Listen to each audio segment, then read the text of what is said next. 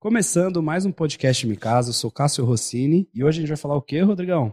Como vender mais, como não se ferrar nas sociedades que você vai fazer aí. Como você vai ganhar dinheiro no mercado imobiliário de uma forma mais segura, não é não? É isso aí. E para falar disso, antes de te trazer o convidado, eu vou dar uma boa noite pro meu amigo Matheus, meu irmão. Fala aí, galera, tudo certo? Como que vocês estão? Tá tudo certo.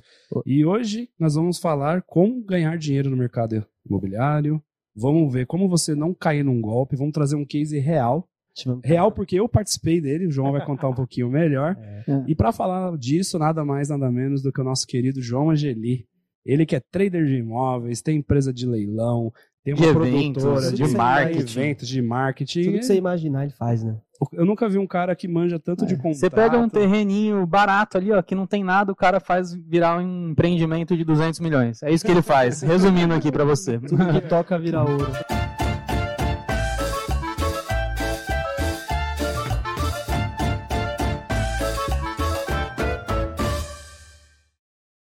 Eu queria ter esse talento todo aí que vocês estão falando. É, não, não.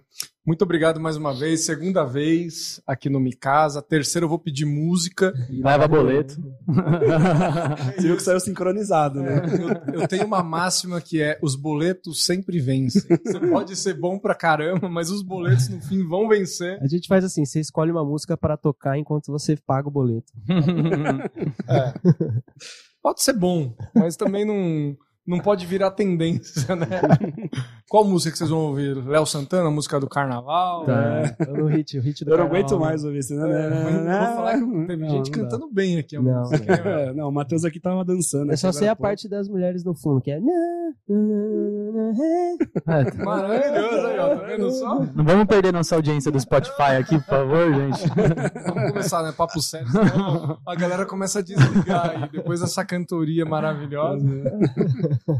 E hoje vamos falar de coisa boa, João. Falar de coisa boa, não tem como falar de coisa ruim. Mesmo quando a gente erra, a gente aprende, né? Então, eu acho que a gente teve uma experiência ruim pelo lado de negócio, né? De negócio, né? A gente se frustrou, mas uma experiência boa para levar aí é, para as pessoas que estão querendo também empreender. E aí eu não, não acho que é só para o mercado imobiliário. Eu acho é que é para a vida, é, né? Uhum. Porque se você não tiver um bom contrato que amarre no começo da operação, quando você chega no final, você não tem moral para brigar. Uhum. Porque é, às vezes você se perde no mau contrato que você fez. E mercado imobiliário, a maioria das pessoas, principalmente as mais antigas, elas não têm a propriedade. Elas têm a posse. Porque a propriedade está num contrato de gaveta, mal feito, e aí quando ela vai tentar registrar, ela não tem nada. Então, é sobre isso que a gente vai falar hoje. A importância dos contratos, a importância de colocar uma roupa bonita no seu empreendimento, para que ele seja vendável. E também não cair num golpe, porque o golpe está aí e cai. É, né? E a gente vai trazer um case real, que aconteceu com a gente há mais ou menos umas três semanas. E, cara, a gente vai contar a história, a gente não vai expor sim, quem sim. é e tal, mas vamos contar algumas coisas. O projeto era legal, o projeto era vendável, é, mas foi por questão de valores, que é uma coisa muito importante quando você vai fazer uma sociedade, né? Os valores não bateram, né, João? E, e a gente vai contar isso mais pro final do episódio. Vamos contar então, mais pro final. Se você quiser saber como foi esse case, e nesse case tava muita coisa sobre contrato, amarrações, como que vai acontecer se der um problema no futuro, né? Então são sugestões que para você que quer fazer uma sociedade, tá abrindo uma sociedade aí, fazendo uma S P E com alguém, tá investindo no empreendimento no mercado imobiliário, são coisas para você aprender, e porque a gente sentiu na pele, sentiu isso na veia na hora. E demos para trás de um negócio de mais de quinhentos milhões de reais, né? É isso aí, na pele e no bolso, né? Porque custa caro você errar. E ainda que a gente errou, mas saímos antes do prejuízo realmente real. Eu devo ter perdido uns cinquenta mil reais aí nessa brincadeira, mais o tempo. Agora, para quem está investindo no mercado imobiliário, acho que uma das coisas que, né, antes da gente falar é, profundamente no assunto, é cuidado. Os canalhas também envelhece. Ou seja, não Essa confie, aprendi com você. Não confie nos cabelos brancos da pessoa que está do outro lado da mesa. Porque a pessoa que foi canalha na, na adolescência, depois na maturidade, também pode virar canalha quando tiver com os cabelos grisalhos. Então, acho que é disso que a gente vai falar, mas mais pro final do episódio. Agora a gente vai falar de coisas boas, que é como vender mais, como transformar, de repente, seu negócio em algo lucrativo e parar aí de ter poucas vendas, escassez, né? Vamos falar, trazer algumas estratégias que você já Sim. fez, já aplicou em alguns empreendimentos, que foi vender assim tudo num lançamento ou num dia só, né? Você tem uma história muito legal que você vendeu não sei quantas casas Sim. em um único dia, né? Sim. É, então... Pra quem perdeu o episódio com o João Angeli, né, ele é produtor, audiovisual, produz coisa pra Netflix, teve uma carreira já que começou na televisão, então ele tem uma expertise muito grande em marketing, como gerar um desejo nas pessoas, um sentimento de atenção, e a gente sabe que pra vender imóvel, isso faz toda a diferença, né, uma estratégia de lançamento, como que você vai divulgar um empreendimento que só tá na terra ali, e você precisa fazer as pessoas enxergarem o negócio daqui cinco anos, né, e, e você sabe fazer isso muito bem e muitos empreendedores gigantes te procuram para fazer isso, né? Você sabe que você falou uma coisa maravilhosa, né? Porque qual que é a parte mais importante e mais cara de uma obra? Vamos ver se vocês sabem. Todo mundo vai dizer material, se for pela lógica. É, não deixa de ser, mas é a fundação, né? Se você for ver, tipo, num prédio, a parte mais cara e mais importante de uma obra é a fundação. Uhum. Ou seja, é onde você vai colocar os pilares dentro do seu terreno. Só que a fundação, ela fica debaixo da terra. E você nunca vê é, o como foi feito e o quanto foi gasto. Normalmente, quando você entra na casa, você vê o porcelanato, você vê os móveis, você vê a decoração, mas você não sabe o que está por debaixo. E o empreendimento imobiliário, na minha opinião, é basicamente isso. Como que você faz para erguer um empreendimento de sucesso? Então, uma da, um dos pilares é saber fazer uma boa base. E quando eu falo uma boa base, é uma boa base de tudo. Uma boa base de clientes, ou seja, leads aquecidos.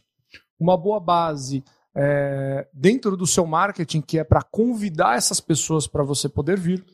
E principalmente, é, como que você vai se vestir de sucesso para fazer com que os seus clientes comprem a sua ideia e transformem o seu empreendimento num sucesso. Porque depois que você lança uma flecha e ela saiu da sua mão, você perde a autoria dessa flecha. Ela, ela vai ter vida própria.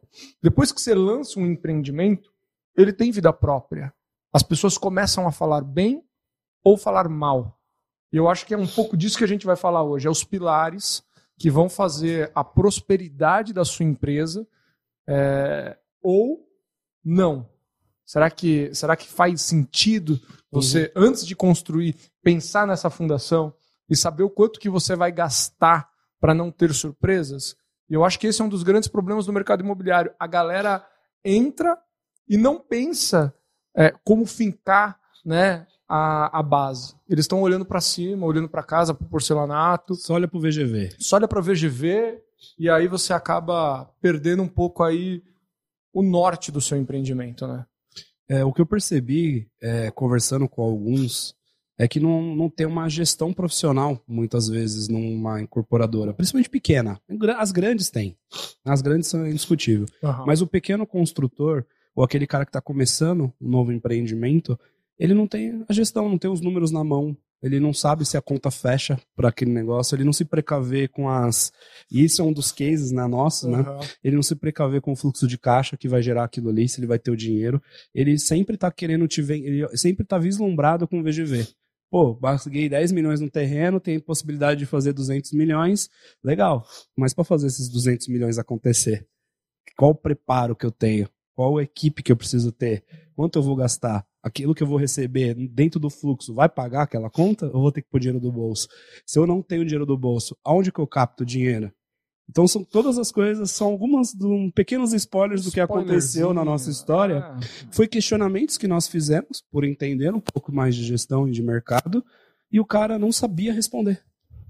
Né? E eu acredito que a grande maioria das pessoas que fazem isso hoje, principalmente médios, são assim. O cara sabe o quê? Ele sabe construir a casa. Aliás, até pegando esse gancho, antes da gente entrar no que você faz para gerar esse sentimento de venda, tal, de vontade nas pessoas, é, como que você seleciona esses projetos que você entra? Porque a gente sabe que chega um monte de projeto para você. É, para quem não sabe também, o João Angeli já elegeu até presidente, já fez campanha política. Então, quando chega esses projetos para você, como que você até avalia essa parte dessa fundação, do empreendedor, para saber se vale a pena você fazer todo o seu movimento de equipe? Boa pergunta, viu? E é uma pergunta muito difícil de responder, porque eu acho que é uma mistura de sentimento, de você olhar e entender o que a pessoa che- a, a, como que ela chegou até aquele ponto. Acho que é uma questão também jurídica, para você olhar a parte de documentação, fazer uma due diligence, entender quem é a pessoa. E é um misto de psicológico, de você sentar na mesa e perceber se a pessoa está blefando, se a pessoa está mentindo, ou se ela realmente não tem competência para tocar aquele avião.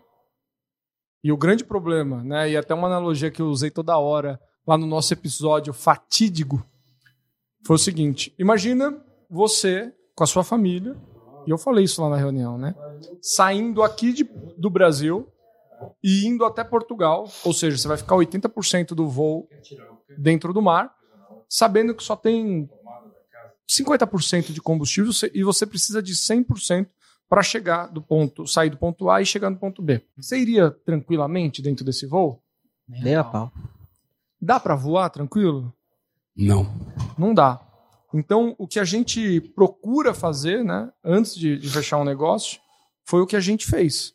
Quero transparência, quero entender como que você chegou até aqui, quero saber das suas dívidas, quero saber quem era o dono, aonde que esse imóvel está registrado, se está já dentro de uma, incorporado numa S P E, se você tem lastro, se você tem dívida, se você é uma pessoa do bem. Então, é uma mistura de parte jurídica com parte emocional e também princípios e caráter, né? Porque se a pessoa começa mentindo, não tem muito como ir para ir para frente. Do mesmo jeito que eu não entraria num voo de São Paulo a Portugal, sabendo que só tem meio tanque, eu também não deixaria minha filha, minha esposa ir num ginecologista tarado. Entendeu? Não dá. Se eu tô sabendo que o cara é tarado, que ele tem um desvio de conduta, um desvio de, de, de princípios, não tem como eu permitir uma parada dessa.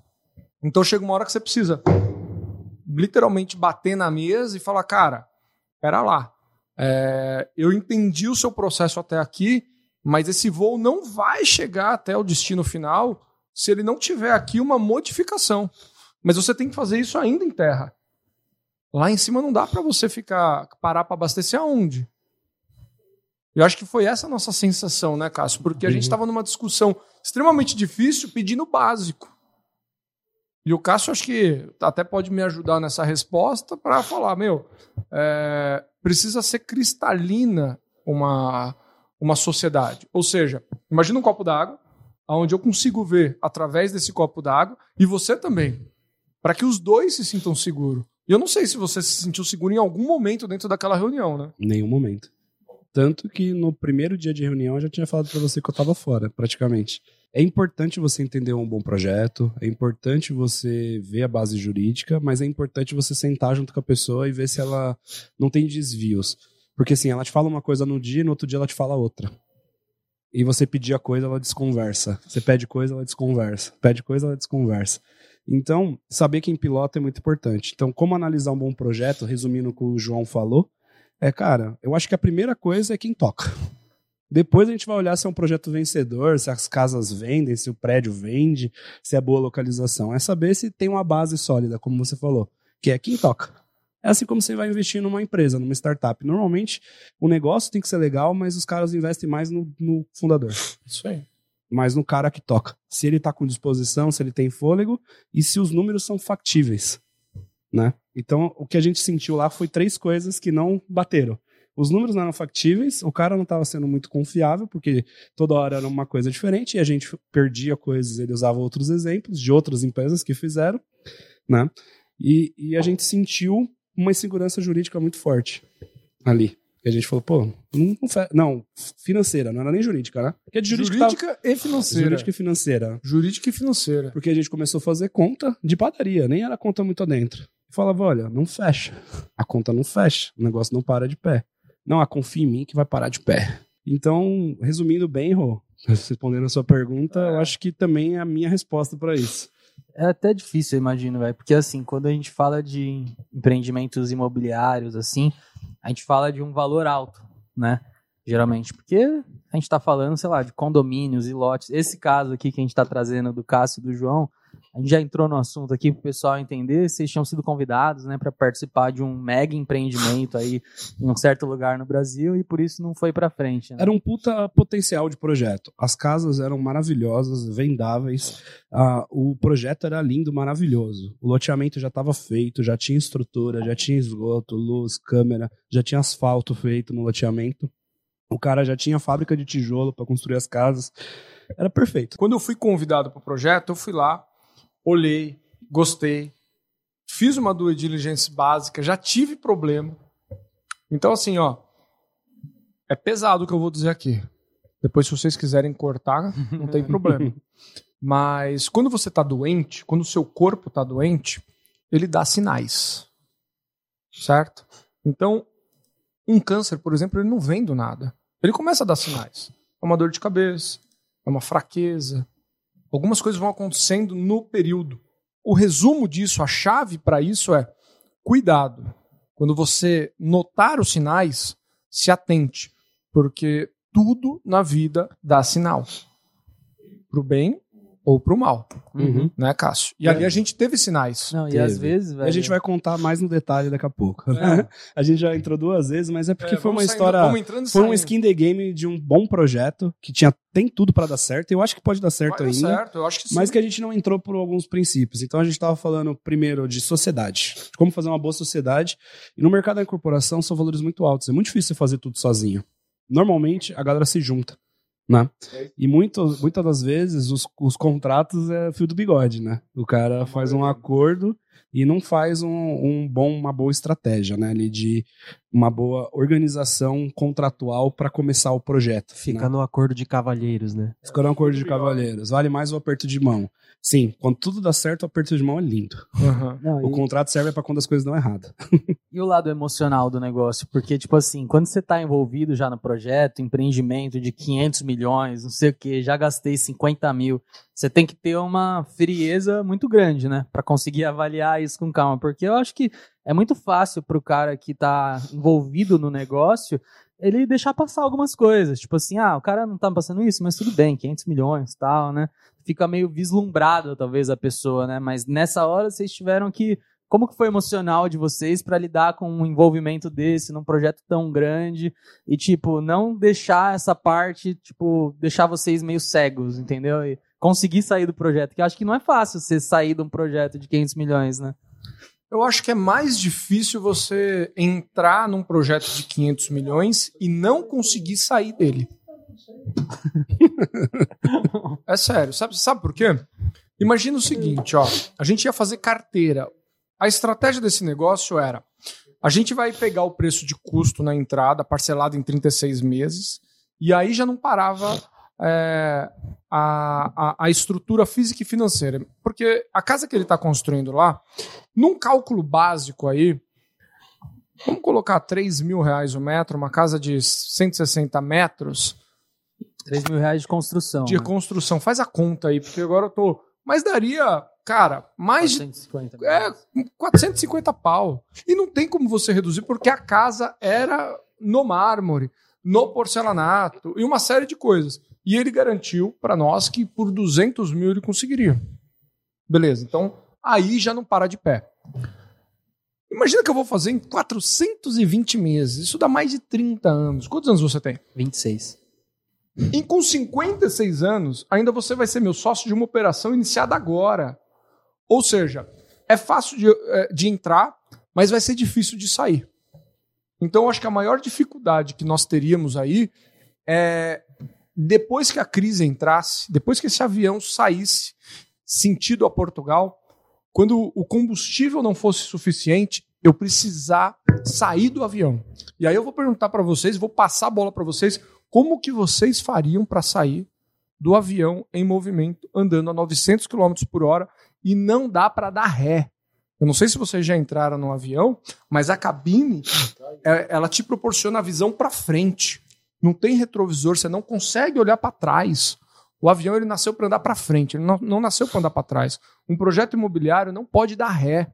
Por quê? É a nossa credibilidade, é o sonho de quinhentas e quarenta pessoas e, acima de tudo... A gente está mexendo na estrutura da cidade, a gente está construindo uma cidade. Se uma pessoa comprar, já fudeu, né? Porque imagina, tem lá quinhentas, uma pessoa comprou e encerrou, e aí? Mas uma pessoa ainda, você vende um bem, você entra no negócio, você devolve o dinheiro. Eu quero ver você tá com um V G V de quinhentos milhões, com trezentos de dívida, né? Inclusive, um dos aprendizados dentro... É, o Cássio foi maestro na hora de falar isso, é... Quando você executa uma venda, você tem o quê também? Uma dívida. Uma dívida. Então, o incorporador, o construtor, fez uma venda, ah, vendi um apartamento, vendi uma casa, vendi uma kitnet, ele tem uma dívida, ele tem que entregar um imóvel, ou seja, a partir daqueles recebíveis que ele está ganhando, ele tem que entregar alguma coisa. Vocês entregam o armário, então o cara foi lá, parcelou em dez vezes, você vai ter que ter um giro, porque às vezes o dinheiro não é suficiente para cobrir o custo, e isso leva o, o empreendedor à ruína.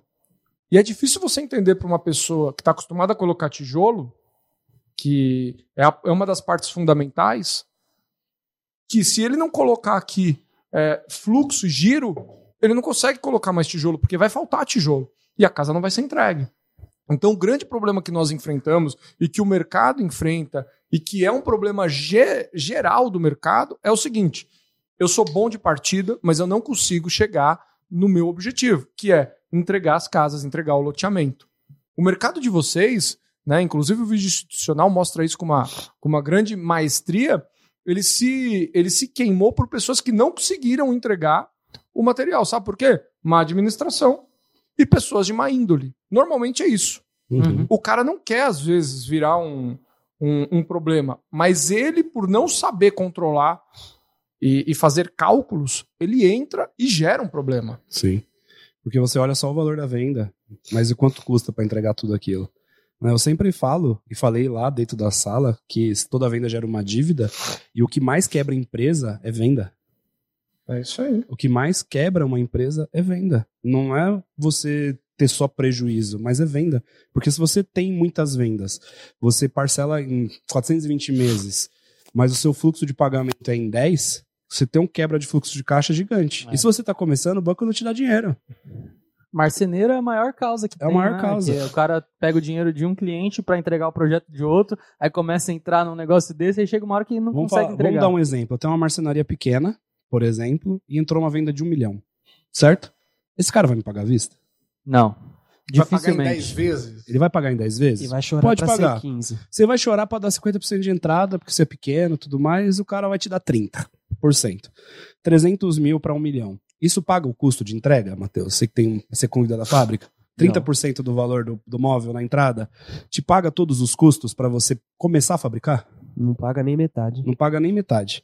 Então, o cara, ele vai, beleza. Para terminar essa entrega, eu, gasto, eu vou vender de um milhão para receber em dez vezes, em trezentos mil de entrada e o resto parcelado. Só que nos primeiros dois meses, você combinou a entrega em sessenta dias, por exemplo. Uhum. Só que em dois meses, sessenta dias, para fazer aquilo, você tem que gastar setecentos mil. Por isso que é uma dívida. Aonde tá os outros quatrocentos mil? Aonde você consegue se você não tem crédito? Se você não tem fluxo de caixa? Aonde você arruma esse dinheiro? Como é que você faz? E o mercado imobiliário... Ele e aí você quebra. É você quebra porque vendeu um milhão. Você não é quebra porque você não vendeu. É você isso. Quebra porque vendeu um milhão. É entendeu? E, você... e muitos não fazem essa conta. Falam, puta, eu vendi um milhão, e agora? Eu tenho giro. O mais importante de uma empresa é ter capital de giro para rodar. Não é ter só lucro. O lucro ele é muito, com certeza, é o mais importante. Mas você pode ter uma empresa com lucro com fluxo de caixa negativo. Isso poucos entendem no negócio. Né? Porque você, eu, eu posso estar tá vendendo um milhão em dez vezes e ter lucro. Eu vou ter lucro. Só não vou ter dinheiro disponível durante um fluxo para entregar aquilo tudo. Isso acontece no mercado imobiliário, isso acontece no mercado de imóveis.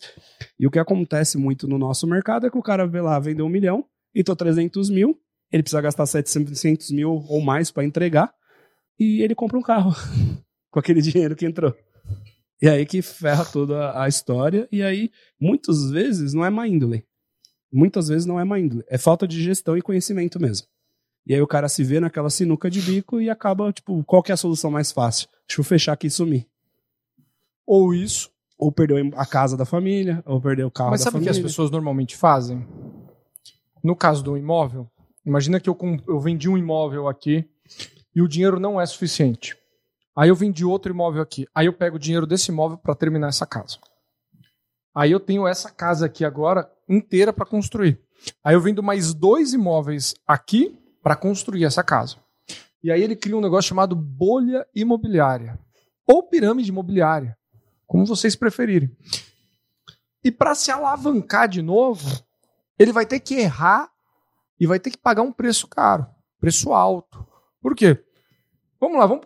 Puxa, eu tô com uma dívida aqui, vou ter que ir ao mercado buscar dinheiro. O dinheiro é barato quando você vai ao mercado? E com o desespero? Ainda tem essa, né? Porque uma coisa é você ir com calma. Outra coisa é você ir com desespero. Se você tiver recebíveis, tá bom, você pode tokenizar os seus recebíveis, ou você pode ir num fundo, e eles vão espremer a sua alma lá, e vão tirar toda a sua margem, e vão te dar um pouco. Só que aí você vai ficar sem recebível, você vai ficar sem liquidez, porque o dinheiro que vai vir talvez não seja suficiente para terminar a sua obra, e você já vai começar a atrasar o seu fluxo e a sua entrega. Ou seja, o seu nome vai lá para é, o Reclame Aqui, e vai, e vai começar a girar um marketing negativo. E as pessoas acabam se perdendo desse ponto em diante. Então, voltando para a minha analogia, subimos com o um avião sem olhar a rota, sem perceber que o combustível não era suficiente. Não porque somos um mau piloto, mas porque não fizemos cálculo e estamos é, almejando novos ares, né? Uhum. E aí o cara pega e acelera e vai embora. Só que no meio do caminho, ele já não tem combustível para voltar para o ponto A e ele não pode, e ele não consegue chegar no ponto B. E ele não tem onde parar, porque daqui para Portugal é quase que mar o tempo todo. Como é que ele vai pousar? Ele não tem tempo. O tempo para ele custa muito. E é isso que a gente identificou. E na hora que a gente identificou, o que, que nós trouxemos? Solução. Aí o outro lado da mesa tem que, às vezes, engolir o ego, engolir é, o sistema ali arcaico de é, patriarcado, sei lá, de coronelismo, uma série de coisas e falar, cara, tá certo. Realmente vocês me convenceram de que com o combustível que eu tenho, eu não saio do ponto A ao ponto B. Só que aí você está mexendo num, num, num vespeiro que não é meu, não é dele, é de cada um. Será que você tem estrutura psicológica para voltar atrás, mesmo sendo o cara que teoricamente tem o poder na mesa? Porque quem é que manda numa relação? Vocês sabem quem é que manda numa relação? Eu sei porque você já me falou. Ah, vamos ver se eles sabem, vamos ver se eles sabem. Quem é que manda numa Quem relação? Quem é que manda numa relação? Você namora? Você eu, é eu também sei porque eu já vi ele falando. É, então vamos ver, vamos ver se você tá ligado. Manda, Matheus. Quem é que manda numa Quem relação? Quem que manda numa relação? Pô, lá em casa é a patroa, né? A minha também. A minha também. Mas normalmente uma relação, quem manda é quem gosta menos. Verdade, seja. Porque se você isso. gosta menos, você não tem medo de perder. Se, ela, se o seu namorado ou sua namorada falar, ah, pá, E, e vai. Quem é que manda numa relação de business? É quem precisa mais. Aliás, quem, quem precisa, precisa menos. Então, assim, se eu estou aqui capitalizado com um projeto bom e com uma série de fatores e circunstâncias a meu favor, sou eu que mando. E é engraçado que, assim, quando nós chegamos, quem mandava na, na negociação era ele. Quando nós saímos, quem mandava na negociação éramos nós, perdão. E o, que, e o porquê que isso tudo mudou? Porque, você lembra no começo do podcast que eu falei da fundação? Pois é. A vida, os negócios, um relacionamento e qualquer coisa que queira prosperidade precisa ter fundação. Precisa ter pilares sólidos para que você levante e voe. E ele não tinha isso. Não. Como que vocês começaram a perceber que eles não tinham esse... Ah, isso daí o Cássio vai responder. Cássio, o Cássio... O Cássio... Eu, eu imagino que é assim. O Cássio é um cara perigoso. Sabe por quê? Porque ele fica quietinho assim, ó. Só os olhinhos piscando, olhando e falando. E, e, e calado. E eu falando pra caramba, né? E aí chegou... Um, em poucas frases que ele falou, ele, ele resumiu a reunião e basicamente encerrou com a reunião. Como é que você percebeu, Cássio? Cara, é, a gente pedia... algumas coisas básicas, porque assim, como, como que foi a relação? A gente falava assim, cara, a gente vai investindo com você num projeto, a gente vai correr risco, e a gente quer que o projeto dê certo, o projeto, a gente não quer que o projeto dê errado, então a gente não tá falando isso pra você, a gente tá falando isso pro projeto. E, e todas as vezes, ele desconversava o assunto. E a gente insistiu durante três dias nas mesmas coisas. A reunião não era nem um pouco produtiva. Então a gente ficava lá, pô, mas a gente precisava saber isso aqui. Qual que é a sua previsão? A gente não estava querendo que ele me desse... A... Ele não tem bola de cristal para saber o que vai acontecer nos próximos trinta e cinco anos e ninguém tem. Mas traçar cenários. Então a gente estava falando de gestão. Você traçou cenário? Se der errado... Se, e se, o que, que a gente faz se der errado? Se, o que, que a gente faz se der muito certo? Se faltar dinheiro de fluxo de caixa, a gente já vai ter no contrato um, a, acordado com um fundo para ter pais recebíveis? Essa taxa de juros que você está cobrando, o fundo vai ser, atrat, vai ser atrativa para o fundo ou não? Porque a gente sentia... O que, o que a gente sentiu mesmo de fato é que ele escondia a verdade da gente. Tipo, ele, ele falava que tinha um pulo do gato... que ele sabia o que, que ia dar certo, mas ele tava chamando a gente pra ser sócio e não tava mostrando o copo transparente. O, o copo lá tava assim, ó, preto igual essa caneca, a gente não conseguia ver do outro lado. Ele falava que ele tinha fórmula mágica, mas não podia falar, só se pagasse. E ele falou no meio da reunião que pra falar essa fórmula tinha que botar um milhão na mesa. E a gente achou, beleza, cara, você convidou a gente pra cá, você convidou a gente pra participar do projeto, pra ajudar você a fazer esse projeto dar certo, e você quer que a gente acredite na sua palavra. E o que aconteceu lá foi o seguinte, ele falou que pra, a, a gente tem que confiar nas pessoas até que elas provem o contrário. Ele falou isso na nossa cara. Falou. Uhum. Eu falei, concordo com você plenamente. Para uma amizade, para um relacionamento, perfeito. A gente confia nas pessoas, para um funcionário, até elas provarem o contrário. Mas para você abrir um negócio de quinhentos milhões de reais, não dá. Não dá, simplesmente não dá. E por, e por todas as vezes a gente pressionar um pouco essas pequenas questões, e não era coisa muito séria, não. É. A gente estava pedindo a planilha orçamentária da casa, a projeção financeira que ele imaginava com os trinta e cinco por cento de entrada nos trinta e seis meses, que eram informações que ele podia dar tranquilamente, os documentos dele para a gente fazer uma due diligence mais aprimorada sobre o, o empreendimento, para a gente entender se o negócio estava regularizado, se não estava. Cara, qualquer co- uma coisa básica para um negócio. Não era nada demais. Não era, é, só que parecia que essas coisas para ele eram uma ofensa. Sim. Então, é, o João falou sobre e a gente os co- sinais que vão dando. Então, e se... a gente foi começando a perceber que ele estava desconfortável com essas coisas. Uhum. E, e ele desconversava e ele sempre usava o exemplo de outras pessoas, de outra empresa. Não, mas porque tal, tal empresa, eu tô vendo, eu fui lá ver e eles não fazem isso. Mas ele estava comparando um bastidor que a gente estava começando com um palco de outra empresa que a gente não sabe se tem um fundo investindo, se tem um acionista gigante lá no meio, quem que é, qual é o fôlego financeiro daquela empresa. Então a gente sentiu que ele foi ver uma empresa que está fazendo o que ele queria fazer, ele pegou o palco, a maquiagem, e queria transformar no produto dele. Só que não tinha a base que a outra empresa já tinha. Uhum. E a gente estava tentando dar essa base para ele e querendo deixar cláusulas claras no contrato. Sem precisar ter briga. A gente deixou muito claro na sala de reunião. A gente está estressando esse assunto porque a gente resolver isso quando já tiver num barco afundado, é, cara, a, a solução que o barco está afundando é pular. É a única solução que você tem. Não é tirar água, não é tampar o buraco, é você pular. Agora, quando você já sabe que aquilo pode acontecer de alguma forma e você já tem uma solução, quando começa o primeiro vazamento, você já tampa. Entendi. Então a então, gente pode resumir que um dos principais sinais aí que a gente que você tem que avaliar no piloto que vai conduzir o projeto. Transparência. É, se ele tem também informações, né, conhecimento sobre o negócio que ele vai tocar. E não, e não só o conhecimento sobre o negócio, mas também inteligência emocional para lidar com os problemas que podem acontecer, né? Sim. Se ele está reagindo mal a uma situação, a uma pergunta, a um, exatamente. A um contraponto. O que a gente percebeu foi que ele ficava totalmente desconfortável e ele ficava nervoso e ele levava para outros assuntos coisas básicas que, se você sentar numa, do lado de uma pessoa que faz negócio já, para ela, ela, não, tranquilo, tá aqui, ó. Eu falei para ele, se eu fosse botar... bem menos dinheiro que a gente vai botar aqui para fazer esse projeto rodar, eu teria pedido mais informações do que eu tô pedindo. Uh, qualquer fundo ia te pedir muito mais informações para a gente emprestar dinheiro a uma taxa de juros. E você não quer dar pra gente e tá querendo que a gente acredite na sua palavra. Foi basicamente esse o resumo. E foi reuniões difíceis do, do cara ouvir algumas coisas e a gente falar, pô, mas a gente quer entender. A gente só quer entender. A gente não tá aqui para criticar o seu projeto. A gente só quer entender números. A gente só quer entender como você se planejou. E a gente percebeu que não tinha planejamento nenhum. Era só assim, eu tenho um loteamento que está pronto, eu tenho a ideia de vender quinhentas e quarenta casas por um X valor, e, e é isso. E custa tanto porque eu construí uma, construí duas, né?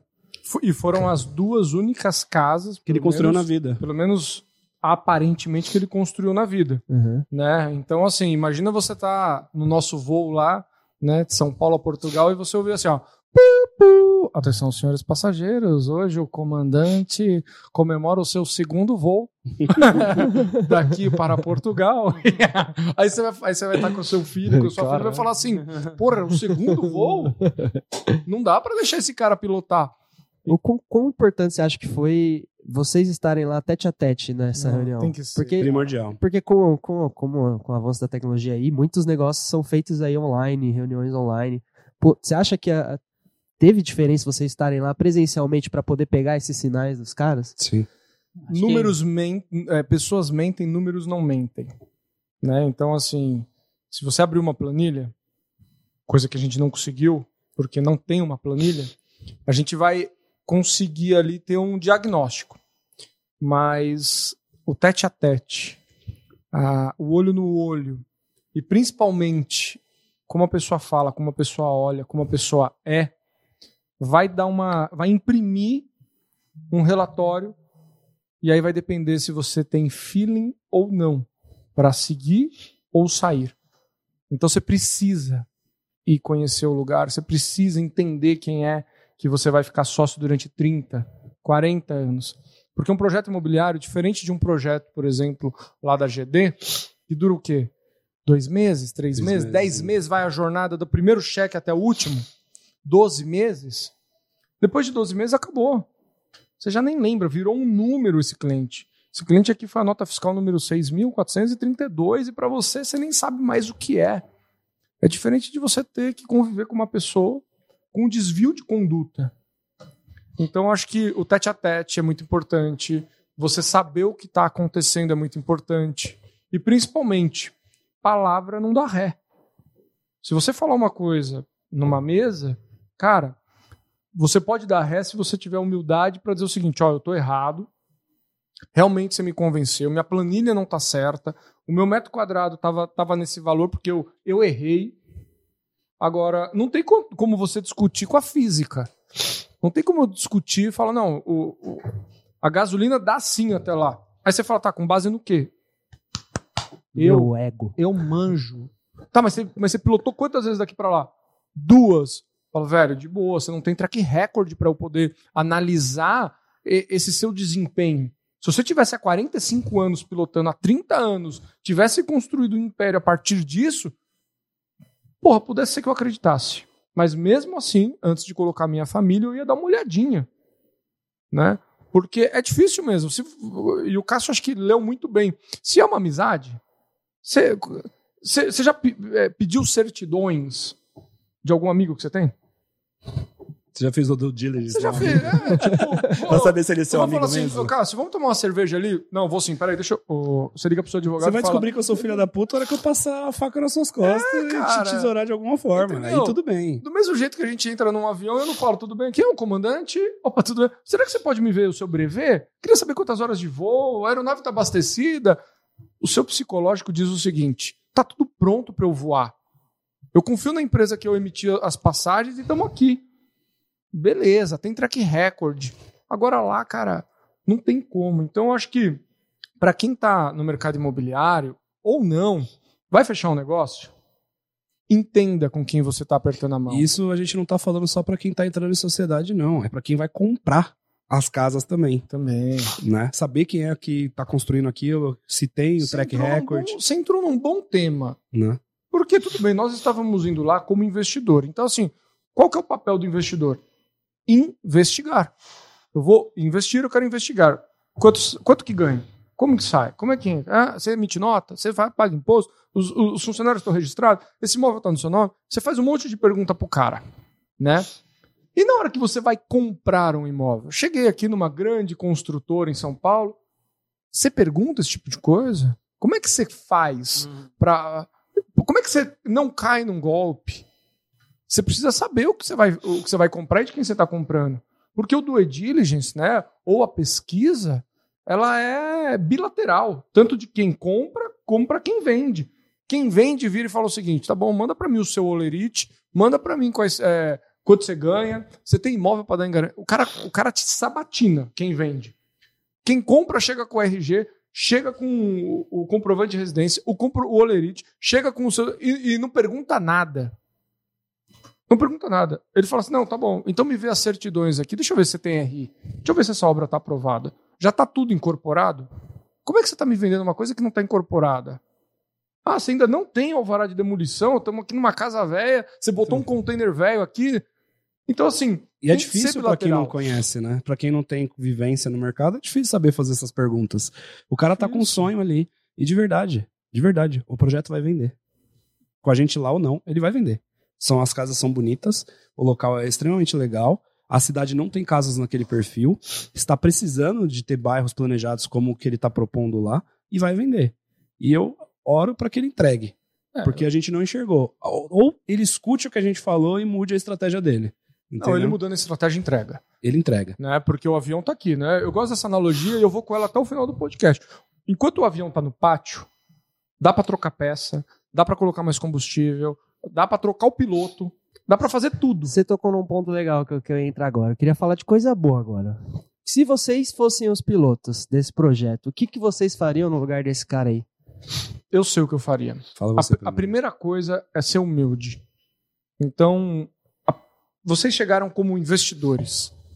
Eu teria uma pastinha com toda a documentação pronta, com todo o meu cronograma físico e financeiro, é, com as minhas dívidas, com as minhas perspectivas, com o custo da casa, com o valor que eu já investi no asfalto, no poste, é, na parte hidráulica. E eu chegaria pequeno na mesa. Porque quando você chega grande, você vai tomar pancada grande. E foi o que, foi o que aconteceu. Não, porque eu ganhei, sei lá, vinte e poucos milhões? Porque eu era pobre? Porque eu fiquei milionário? Porque eu chegaria ao contrário. Eu falaria, gente, sejam bem-vindos aqui ao empreendimento Mikasa. O Mikasa é um, é um loteamento para quinhentas casas. E eu estou precisando de ajuda. Eu cheguei até aqui sozinho. Investir quatro, cinco milhões. Aqui está a pasta de todo o histórico dessa obra. O meu histórico pessoal. Eu sou casado em comunhão de bens com a minha esposa. Está aqui as certidões dela. Nós somos os donos hoje aqui. É, e eu preciso de ajuda. Por quê? Eu fui, eu fui é, até mais inteligente do que eu imaginava, porque eu não tenho, por exemplo, estudo. Ou então, é, o meu conhecimento ele chegou a um ponto... que eu não consigo ultrapassar, e hoje eu vejo potencial em você, Cássio, em vocês aqui, para poder me alavancar. E eu queria muito que vocês entrassem no projeto, porque olha, olha onde eu cheguei. Eu já estou com tudo pronto. E agora, se vocês não colocarem mais gasolina no meu avião, porque o meu voo ele é muito longo, são quinhentas casas, é, é, preciso, eu preciso de ajuda. Então, o que, que eu gostaria? Eu, eu, eu tenho uma cadeira aqui do meu lado, para colocar um copiloto, que tem experiência, ou um piloto que tem experiência, preciso encher o tanque e preciso de uma estratégia, uma rota nova. E eu queria convidar vocês para isso. Ele, ele, fez, fez, isso, ele fez isso só quando te convidou, a primeira vez. É, mas ele também falou... não, não chegou nesse ponto. E ele fez totalmente ao contrário. O João falou uma parte, que é o que eu falaria também, e tem algum, pelo menos um planejamento. Dá para dá para melhorar o avião com ele andando. Você pode fazer alguma coisa ali, claro. Porque nem todo negócio você começa com tudo perfeito, né?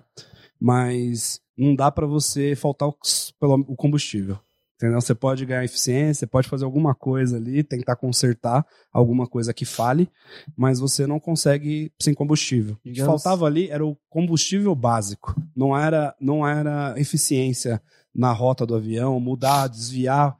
Ele poderia achar uma rota mais curta ou ter que ir para um caminho mais longo durante a viagem, mas ele não tinha traçado nenhum cenário.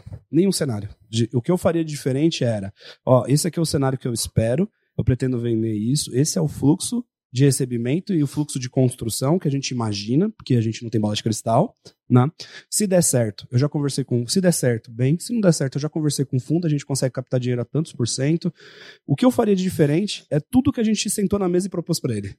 É basicamente é isso. isso. Não, e uma né? coisa e a gente pode falou... falar o que a gente propôs, né, João? A gente Sim, pode pôr mais detalhes falar. do que faltou e o que a gente propôs. Primeiro que a gente propôs, tem uma planilha de custos, tem uma planilha de fluxo, de recebimento da obra planejada. Você pretende vender quanto? Quanto você vai aumentar o valor da casa? A gente achava que o valor da casa estava muito barato. Mas ele queria fazer isso para as primeiras casas. Só que ele já podia se afundar nas primeiras casas. Né? A gente já estava fazendo essa conta. Então, o que faltou para ele foi o mínimo de planejamento básico. Não precisa ser perfeito. Planejamento é para você só ter um norte. Você pode mudar a rota. Não tem problema.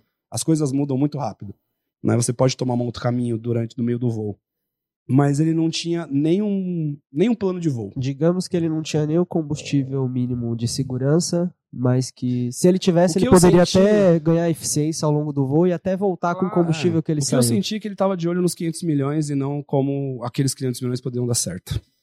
É, imagina uma, uma árvore frutífera com muita fruta lá em cima. Às vezes a gente fica hipnotizado olhando a grandiosidade do negócio. E não olha para o chão vendo, de repente, as frutas que caíram. Porque você tem que ir pegando o que está mais fácil.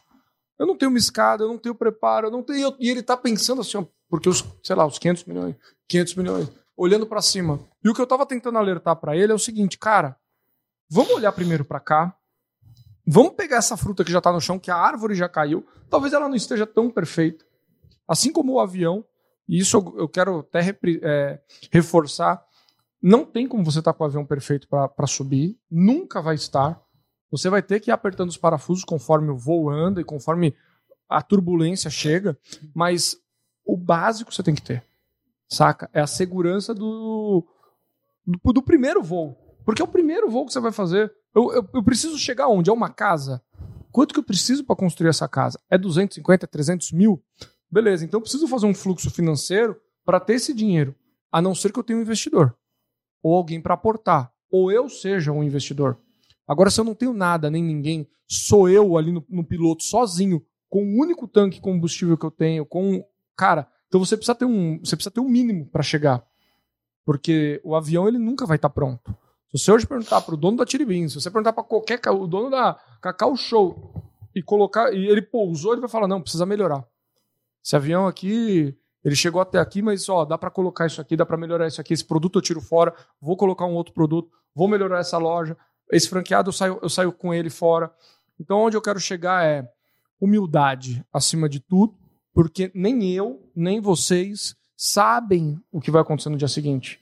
Eu posso fazer um plano maravilhoso de voo e de repente caiu uma chuva igual caiu em São Paulo aqui nesse começo de ano e o litoral norte inteiro fica lá É, acabado, ou você pegar uma turbulência e ter que voltar para o ponto A de novo, não vai chegar no ponto B. Uhum. Mas a pergunta é, você está preparado para essa turbulência?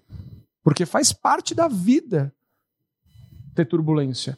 Então, né? A gente, resumindo, a gente saiu de um negócio grandioso por princípios e valores e falta de, de clareza de onde, de onde queria chegar, né? Faltava algumas coisas, mas era fácil. Era só ele falar, beleza, eu não tenho isso ainda, vocês me ajudam a fazer? Acho que daqueles planejamento? Pilares lá, aqueles pilares ah, que o entendeu? João estava comentando. Só faltava isso. Se você pede dizer que eu faria diferente, era me ajuda a fazer o planejamento físico-financeiro pra gente fazer essa obra parar de pé.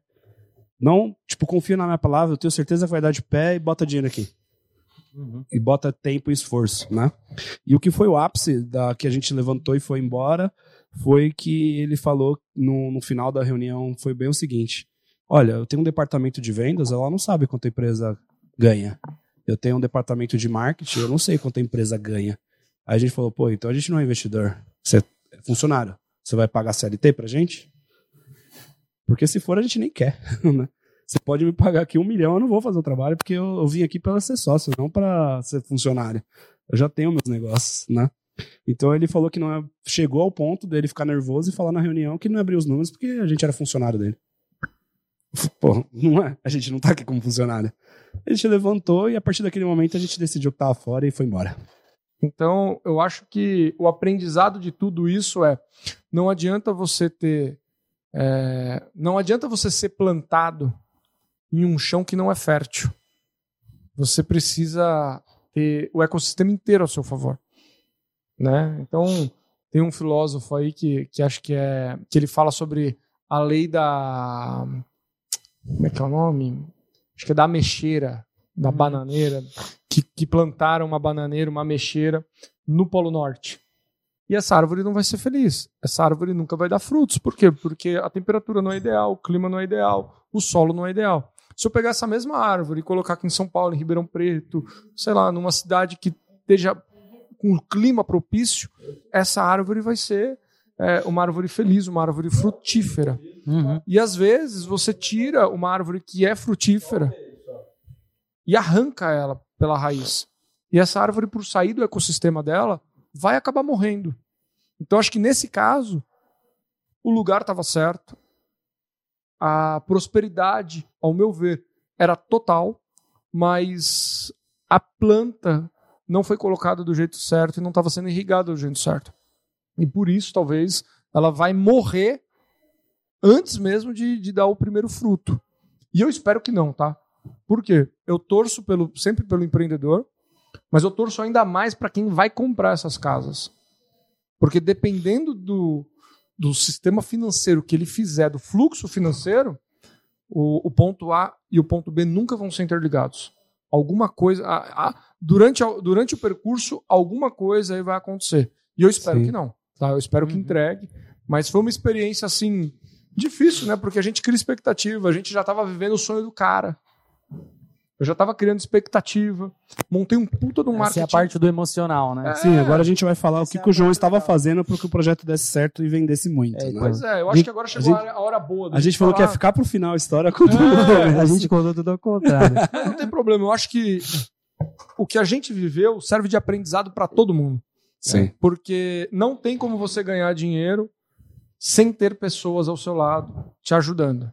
E você, para ter pessoas do seu lado te ajudando, vai ter que fazer contratos.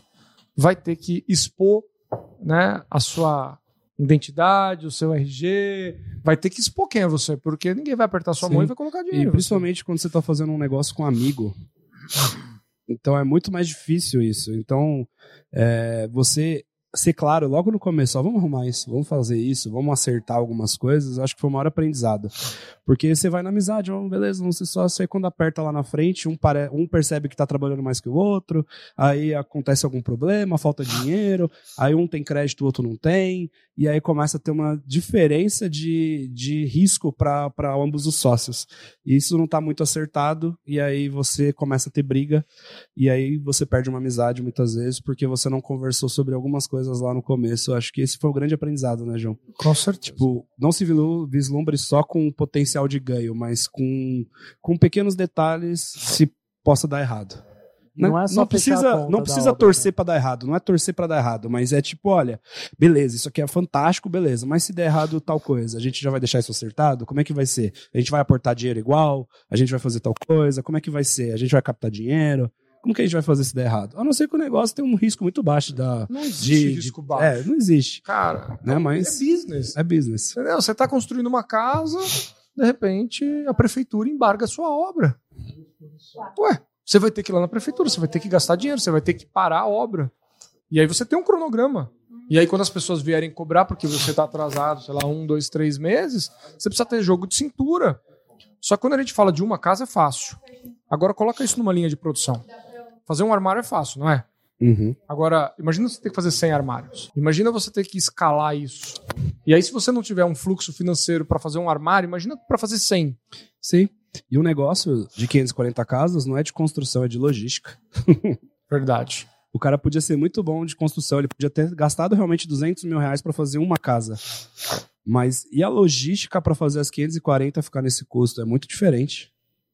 Você sabe disso, a gente fabrica em escala lá, o custo aumenta muito. Não é proporcional, entendeu? Não é proporcional. Então você tem que saber estudar a logística de movimento. E isso ele não tem experiência, não tem track record ainda. É, ele vai aprender, eu acho que ele vai aprender. E eu acho que ele aprendeu muito também com o que aconteceu ali.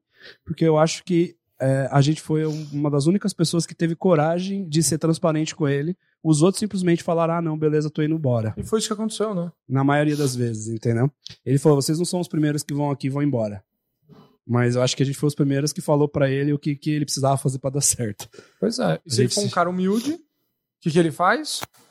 Ouve e não sai por aqui. Ele absorve, traz pro coração e devolve pra onde? Pras mãos, ou seja, precisa agir. Né? Primeiro você transpira, aliás, você se inspira, você pensa no que você precisa fazer, depois você transpira, que é o que? Realizar. E eu, eu acho que a realização ali aconteceu, mas o fluxo para ser perfeito, para ser igual uma aliança, né, um círculo perfeito, precisa só colocar algumas peças no lugar. Uhum. Porque o quebra-cabeça não tá, tá montado, mas não tá perfeito. Ele não tá, as peças estão erradas. E para fazer uma engrenagem, um motor funcionar, você precisa de tudo ornando, né? Sim. Isso aí.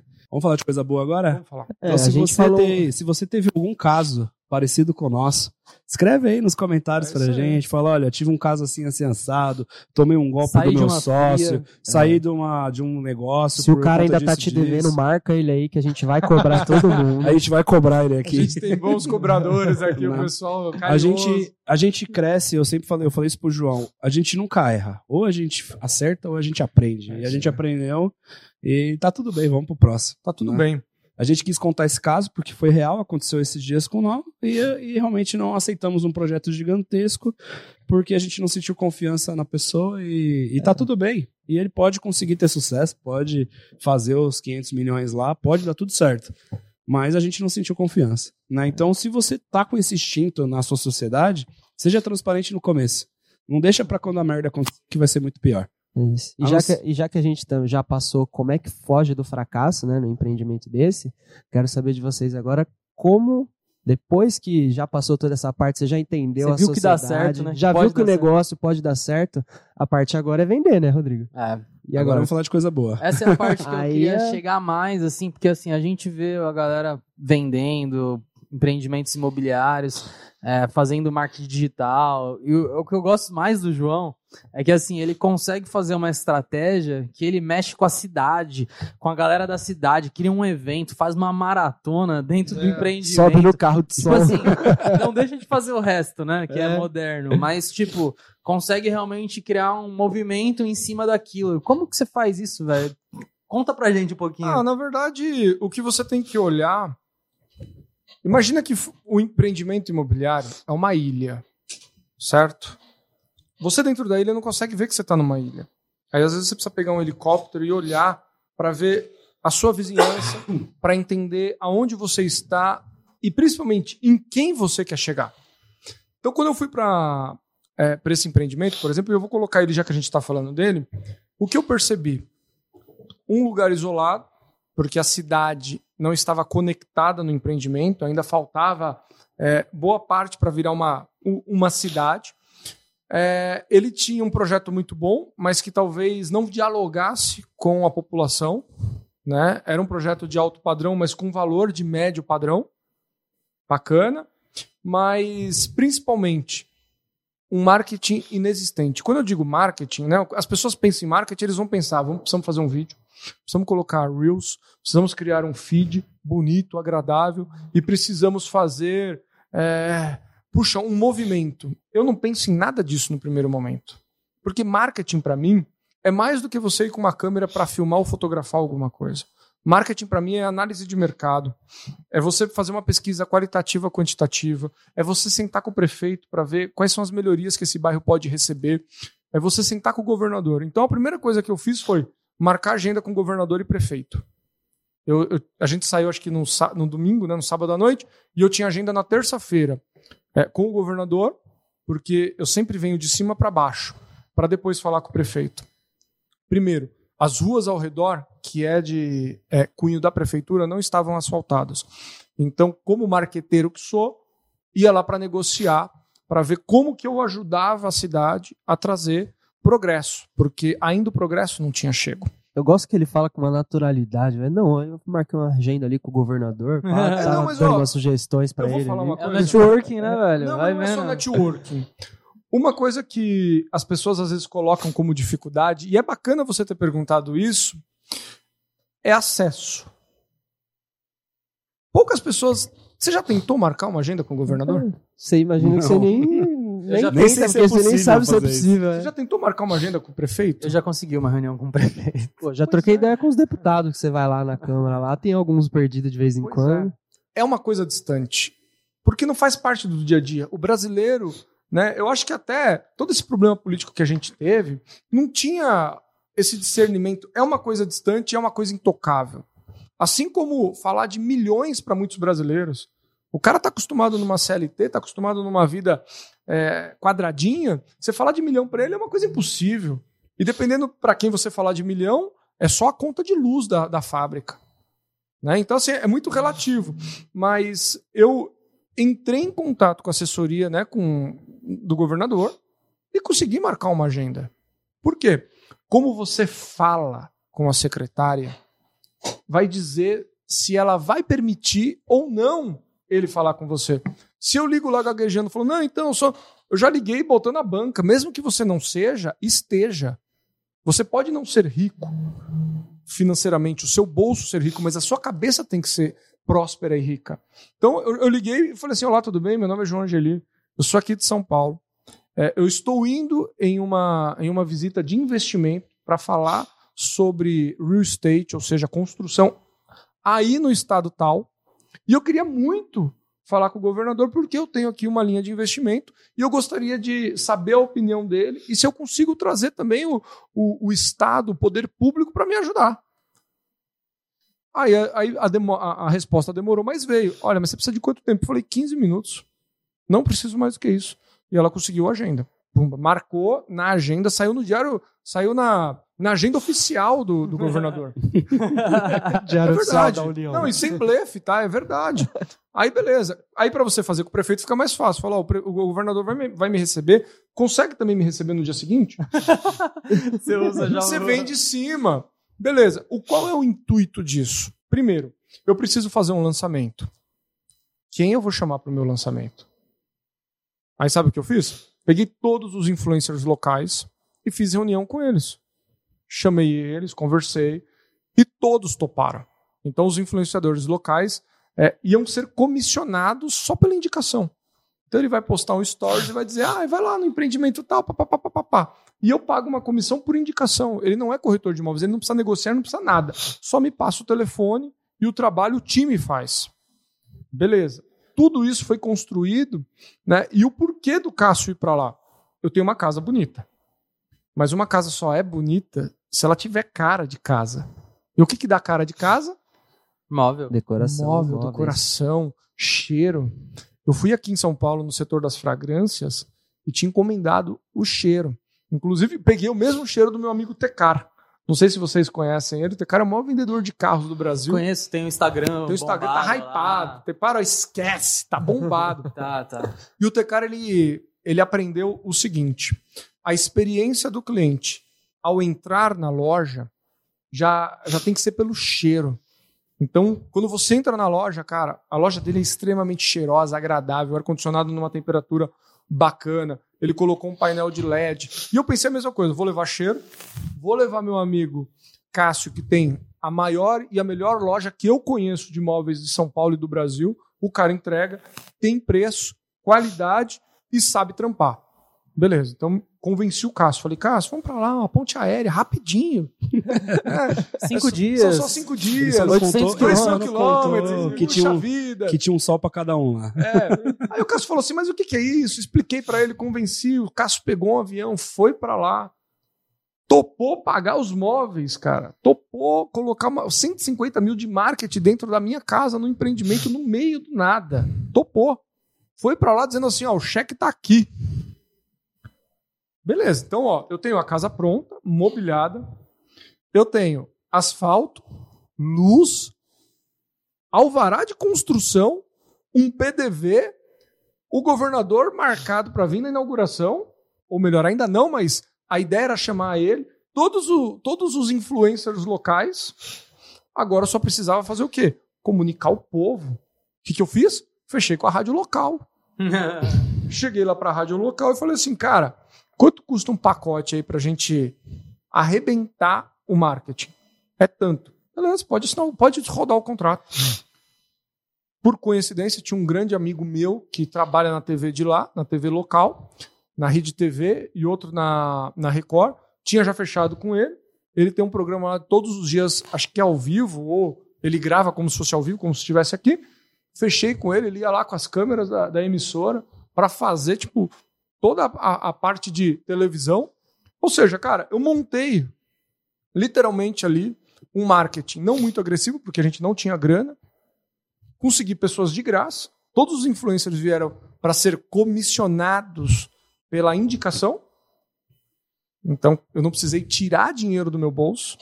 É, com, tinha conversado com a secretária do governador para que ele estivesse presente, ou seja, ele passa credibilidade e autoridade, mostra que o empreendimento é de verdade. Sério? Sério. Eu tinha proposto doar uma guarita para a polícia é, municipal. A cidade não tinha uma guarita municipal. E aí eu falei, bom, do lado ali tinha uma esquina e o maior problema lá é segurança. E isso eu percebi conforme as pessoas entravam lá para comprar. Ah, mas aqui é um bairro escuro, é um bairro sozinho, não sei o quê. Falei, bom, vou sentar com o prefeitão, já vou, já vou anunciar para ele que eu estou doando uma guarita para a polícia militar, para a polícia municipal. Só que eu não ia dar nada agora. Era só marketing, era só para eu poder dizer para as pessoas que teria uma guarita. Eu, cheguei, eu chamaria o prefeito, faria o anunciamento. No dia da coisa, falar, prefeito, gostaria também de avisar que aqui o empreendimento Mikasa vai doar uma guarita completa para vocês e para a comunidade, para que a nossa, o nosso bairro seja o mais seguro e que daqui para frente nossa cidade seja símbolo de segurança aqui. Então, assim, ó, aonde eu quero chegar, né? Tô falando aqui um... Não, né? tá, tá, tá. Não, tá ótimo. É, sem dinheiro, porque eu não tinha dinheiro. Né? Na verdade, eu não queria gastar dinheiro. Ah, outra coisa que eu tinha esquecido. A gente fechou com a agência local. Agência de publicidade local. E eu também prometi para ele uma porcentagem no ganho. Por quê? Ele tem os designers, ele tem o carinha do tráfego, o cara que edita e pode ir na obra, porque eu tô a dois mil quilômetros de lá. Então eu estou trabalhando literalmente no sonho. Lembra da fruta lá em cima? A galera olha para cima e esquece de fazer cálculo agora. O que, que eu vou ter que fazer para subir lá? Ele não vai ver que ele vai ter que se matar para subir lá. Então eu trouxe toda a estrutura para poder fazer a, a, a roda girar. Não, isso... Ele já tinha feito tudo isso. Tudo isso. E o sem estar com o contrato assinado ainda. E fiz isso, né? E aí eu digo, é... mesmo com os sinais, dando sempre indícios para não fazer, não fazer, não fazer, eu fiz. Então, é, o tráfego já estava com dinheiro separado, a gente ia colocar cinquenta mil de tráfego para fazer, é, acho que três ou quatro meses, tipo uma média de dez, quinze mil por mês para fazer esse lançamento. Eu ia fazer um represamento, ou seja, eu não ia, não ia colocar quinhentas e quarenta casas, eu ia colocar só trinta casas a princípio à venda, num valor promocional. Ia fazer as pessoas fazerem fila e sentir a perda, a dor da perda.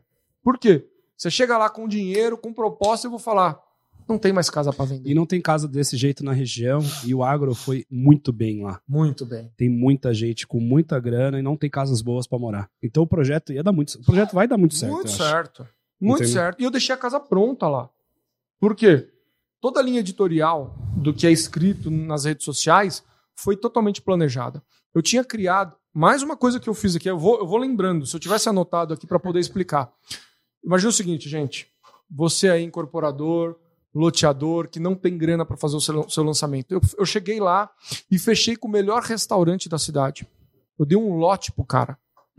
Eu conversei, eu convenci o, o proprietário, falei, vamos dar um lote pro, pro nosso, pro melhor restaurante? Por quê? Eu queria fazer eventos lá. Eu queria fazer uma coisa chamada House Experience. Ou seja, você está prestes a fechar um contrato? Vamos, traz a sua família, a gente vai fazer um... Você escolhe café da manhã, almoço ou jantar.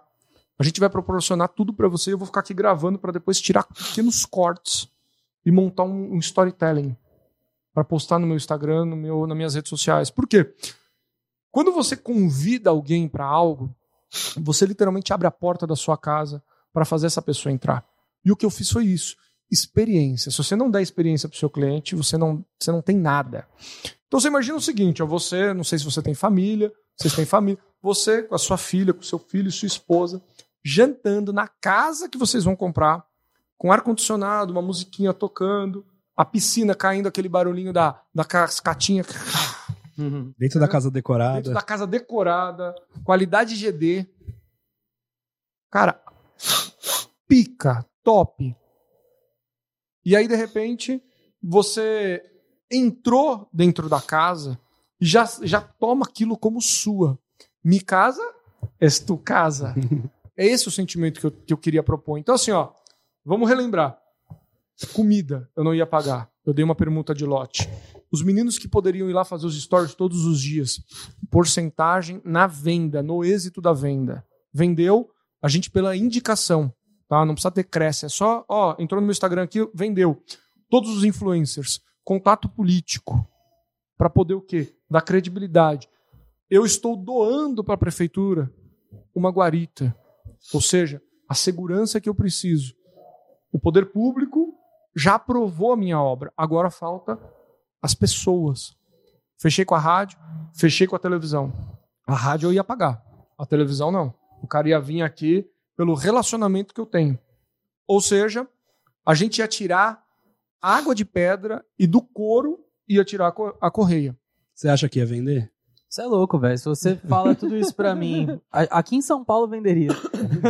E é.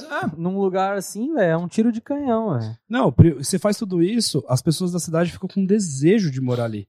Mas ela o que olha eu acho... assim e fala, não, ali é o melhor lugar daqui, entendeu? E ele ainda usa a estratégia do gatinho, né? Você dá o... A estratégia do gatinho é você... Se a pessoa vai comprar um gatinho ou adotar, ela nunca, nunca vai querer os gastos, enfim. Mas se você fala, não, leva o gatinho uma semana e fica uma semana com ele. É pergunta se a pessoa devolve. É. Mas o que eu achei mais da hora, velho, é que assim, o João, ele, beleza, ele consegue olhar para o empreendimento e fazer o... conseguir vender o que tem de bom naquilo. Só que o que eu achei mais da hora é que parece que você vai mais na estrutura do negócio. Tipo assim... Um... Você queria dar o atributo de segurança para o empreendimento e ele não tinha. E qualquer marqueteiro que olhasse, eu só falava assim, bom, aqui não tem guarita, então eu não vou falar que é, é seguro. Mas você, na verdade, você pensa que você precisa daquilo, você fala, como eu vou dar um jeito de conseguir colocar isso lá? E não é o comum, né? O cara olha o que tem e tenta vender ou até enganar a pessoa dizendo que tem, mas não tem. O marketing imobiliário ele vai muito além de um, de um vídeo, de uma foto, de um media kit, de um tráfego, de, de coisas assim. Você tem que sempre sair da ilha para poder ver a ilha. Independente do negócio, tá? Não é marketing imobiliário, não. Qualquer negócio, né? O Pedro Superti, que é um dos caras que fala sobre dif- marketing de diferenciação, ele, ele dá um exemplo que é o seguinte. De dentro, imagina que você está dentro da garrafa. Todo mundo aqui é dentro da garrafa. Você consegue ler o rótulo de dentro da garrafa? Não dá, sabe por quê? Quando você está no problema, você não consegue ver a solução do problema. E ainda mais quando você está endividado, que era o caso desse nosso empreendimento imobiliário, e quando você está sozinho, você não tem com quem conversar. E mais do que isso, a sua cabeça trava quando vem muito problema. Tem gente que não nasceu para administrar problema. Negócio é psicológico. Eu costumo dizer que sucesso e fracasso é contagiante. Quando você está bem, as coisas dão certo, o dinheiro entra, a prosperidade chega. Quando você está na merda, parece que tudo dá errado. O fracasso fica mais próximo, as coisas parecem nunca dar certo e os seus projetos parecem que não nasceram para ser seu. E aonde eu quero chegar com isso? Quando você for fazer um projeto imobiliário, nunca olhe para o seu projeto. Olhe para a cidade, olhe para pro, pro, os fracassos que a cidade talvez tenha conquistado durante esse tempo e tenta trazer isso como sucesso do seu negócio. Ah, puxa, aqui é muito inseguro, a segurança aqui é um caos. Sério? Conversa com qualquer prefeito, troca uma ideia com ele, dou uma guarita, você vai ver se ele não vai lá. Uhum. Aperta sua mão, tira foto, reposta você no, no, no site da prefeitura, faz uma matéria com você, a rádio comunitária vai te ligar. Sabe qual é o problema? As pessoas não sabem se relacionar. As pessoas, e eu vou dizer, viu? Eu dei todo o caminho aqui, ó, pra você fazer sozinho. Talvez você não vai ter a habilidade de chegar na loja da cidade e conseguir todos os móveis de graça. Talvez você não vai ter a habilidade de chegar na agência, na melhor agência da sua cidade e conseguir todo o marketing de graça. Talvez você não vai ter a habilidade de chegar no governador e explicar para ele com clareza aquilo que você quer fazer e o jeito como ele, ele pode te ajudar. Porque talvez você não conheça de lei, você não entenda de política. Então, mais do que fazer marketing, a gente precisa ser um bom é, conquistador de almas, para poder transcrever aquilo que a gente já tem aqui na nossa cabeça, né? Transcrever o que a gente tem na nossa cabeça para o papel. E é um dos problemas que a gente tinha lá. Ele tinha tudo na cabeça, mas não passou para o papel. Ou seja, não existe. Não tem prazo, não tem data, não tem projeto. É só uma ideia na cabeça e uma câmera na mão. Igual diria o Glauber Rocha. Então é foda, né? Não, é top isso, velho. A gente deu uma aula aqui pra gente sobre Não, marketing. Total, velho. Total. E ó, você percebe que, assim, você tem que ter um produto bom, né? E você estava olhando do ponto de vista de marketing, só que do ponto de vista é que você é empreendedor também. Então, assim, você queria preencher as lacunas que faltavam no negócio para ele realmente se vender, né? Até o Elon Musk, na Tesla, por exemplo, eles nem investem em marketing. Tipo, eles investem no produto, para o produto ser tão bom ao ponto que as pessoas querem. Mas a gente sabe que o marketing vende também, publicidade vende. Só que se você tiver um produto que realmente as pessoas querem, e é o que você falou, né? O empreendedor, nesse caso, ele devia ter tido uma sinceridade com o projeto. E o marketing também, nesse sentido, ele exige essa sinceridade, né? Porque se você tiver essa transparência de olhar para o seu produto, para o seu projeto, identificando as falhas, e não, não, vou tentar disfarçar um pouquinho isso aqui e vender de outro jeito. Não, talvez seja melhor você realmente corrigir aquilo, entregar um produto melhor, e assim, o seu, a indicação vai vir mais forte, né? O cara vai vir mais satisfeito e você vai, ser mais, vai ter mais sucesso, né? Porque o produto era realmente bom e foi uma negociação ganha-ganha para os dois lados, né? É, eu, eu acho que a mentira, ela literalmente tem perna curta. E, e não tem como você mentir, esconder certas coisas. É sério. Se você está fazendo isso é, no seu negócio, mais para frente vai ser pior. Porque a hora que a máscara cai, né? Então, assim, vamos supor que eu fosse um marqueteiro da maldade. Hum. Eu fosse o cara que quisesse, assim, iludibriar. Sabe o que eu teria feito? Um marketing agressivo para tirar venda. Por quê? Eu tenho um bom, um bom sistema de financiamento, né? Que o cara financia com a gente. Você podia meter o foco na prestação do negócio, falar, mano, a casa do seu sonho, esquece a guarita, esquece, esquece não sei o quê. Véio, o povo não quer saber disso. Exato. Guarita. Sabe, quanto, sabe o que o povo quer saber? Qual é a parcela que cabe no meu bolso? Eu não quero saber se eu tô pagando seis por cento mais I P C A. Não quero saber se é quatro reais e noventa e nove centavos, se é oito reais. O que, que é I P C A? Cobre a doze aí, velho. Entendeu? Dane-se. Mas a questão é a seguinte, ó. Se você investe no todo, a hora que você vai falar de parcela, você tem argumento. Mas, ó, é o primeiro bairro planejado da cidade. Ó, primeira guarita da cidade vai estar tá aqui, do lado de você. Ó, câmeras de segurança. Ó... É... Honda. Hã? Vocês iam ter Honda. Eu tava negociando mim. também pra gente poder montar uma associação de bairro pra ter Honda, ou seja, o pessoal ia pagar lá uma merreca, vinte reais por casa, ia ter uma moto lá fazendo aquele... de madrugada, com é o, apitinho. Aqui a gente chama de pirril.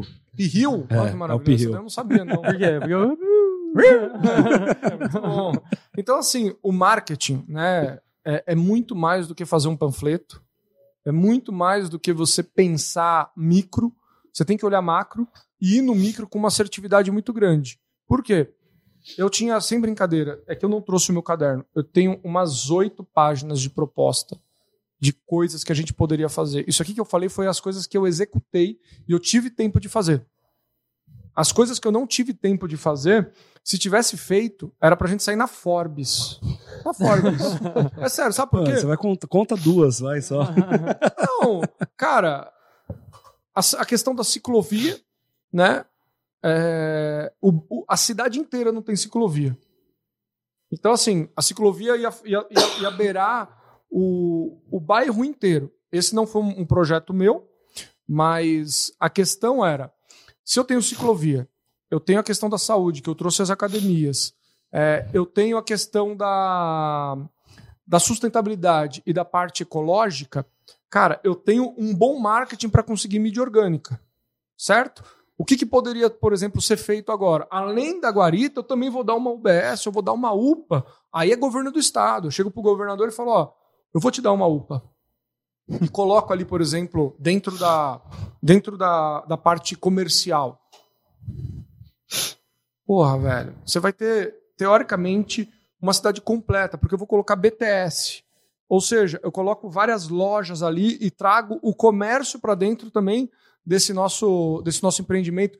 Cria um sistema de cashback, ou via token, ou se o lugar é muito arcaico, como potencialmente era, mas a gente poderia evoluir, o sisteminha mesmo de carimbo, do tipo, comprou, você já é do, do empreendimento, então você tem um desconto aqui na padaria, no açougue. Pra programa pegar... de fidelidade. Programa de fidelidade, cashback. E assim, muito fácil de fazer isso. Então, eu tinha uma série de propostas, eu não estou lembrando de nenhuma agora, Sim. mas, cara, é, é uma questão de pensar. E custa pensar, dói pensar. Por quê? Às vezes eu estou falando... É, grego para as pessoas, porque eu chego lá, por exemplo, uma coisa eu falar aqui no condado, Faria Lima, falar, meu, que você tem cashback. Porra, bom pra caramba. Então, quanto que eu vou ganhar aí? O que que eu vou ganhar? Agora, se eu chego, por exemplo, sei lá, no Jequitinhonha, região extremamente pobre ali, de é, Minas e, e Bahia, uma divisa, um lugar muito precário, eu falo cashback, o cara fala, irmão, nem sei o que que é isso. Então, às vezes, eu estou falando grego com as pessoas. Por isso que eu faço muita analogia aqui, não sei se vocês já repararam, Mas... eu tento ser didático, né? Na Bíblia, é, eles usavam a parábola para poder explicar o que era óbvio, para falar o óbvio. Mas nem sempre todo mundo vai entender o óbvio, porque o óbvio é muito difícil de ser entendido.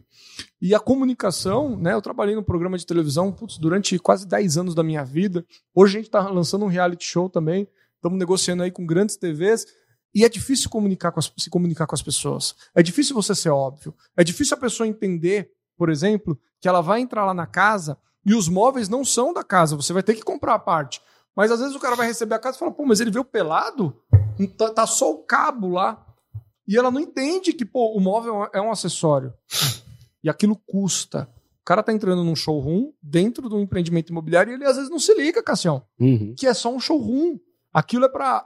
bater mesmo no coração da pessoa, para motivar a pessoa, para ela sentar na mesa pensando em quanto que ela vai pagar e, e como que ela vai pagar.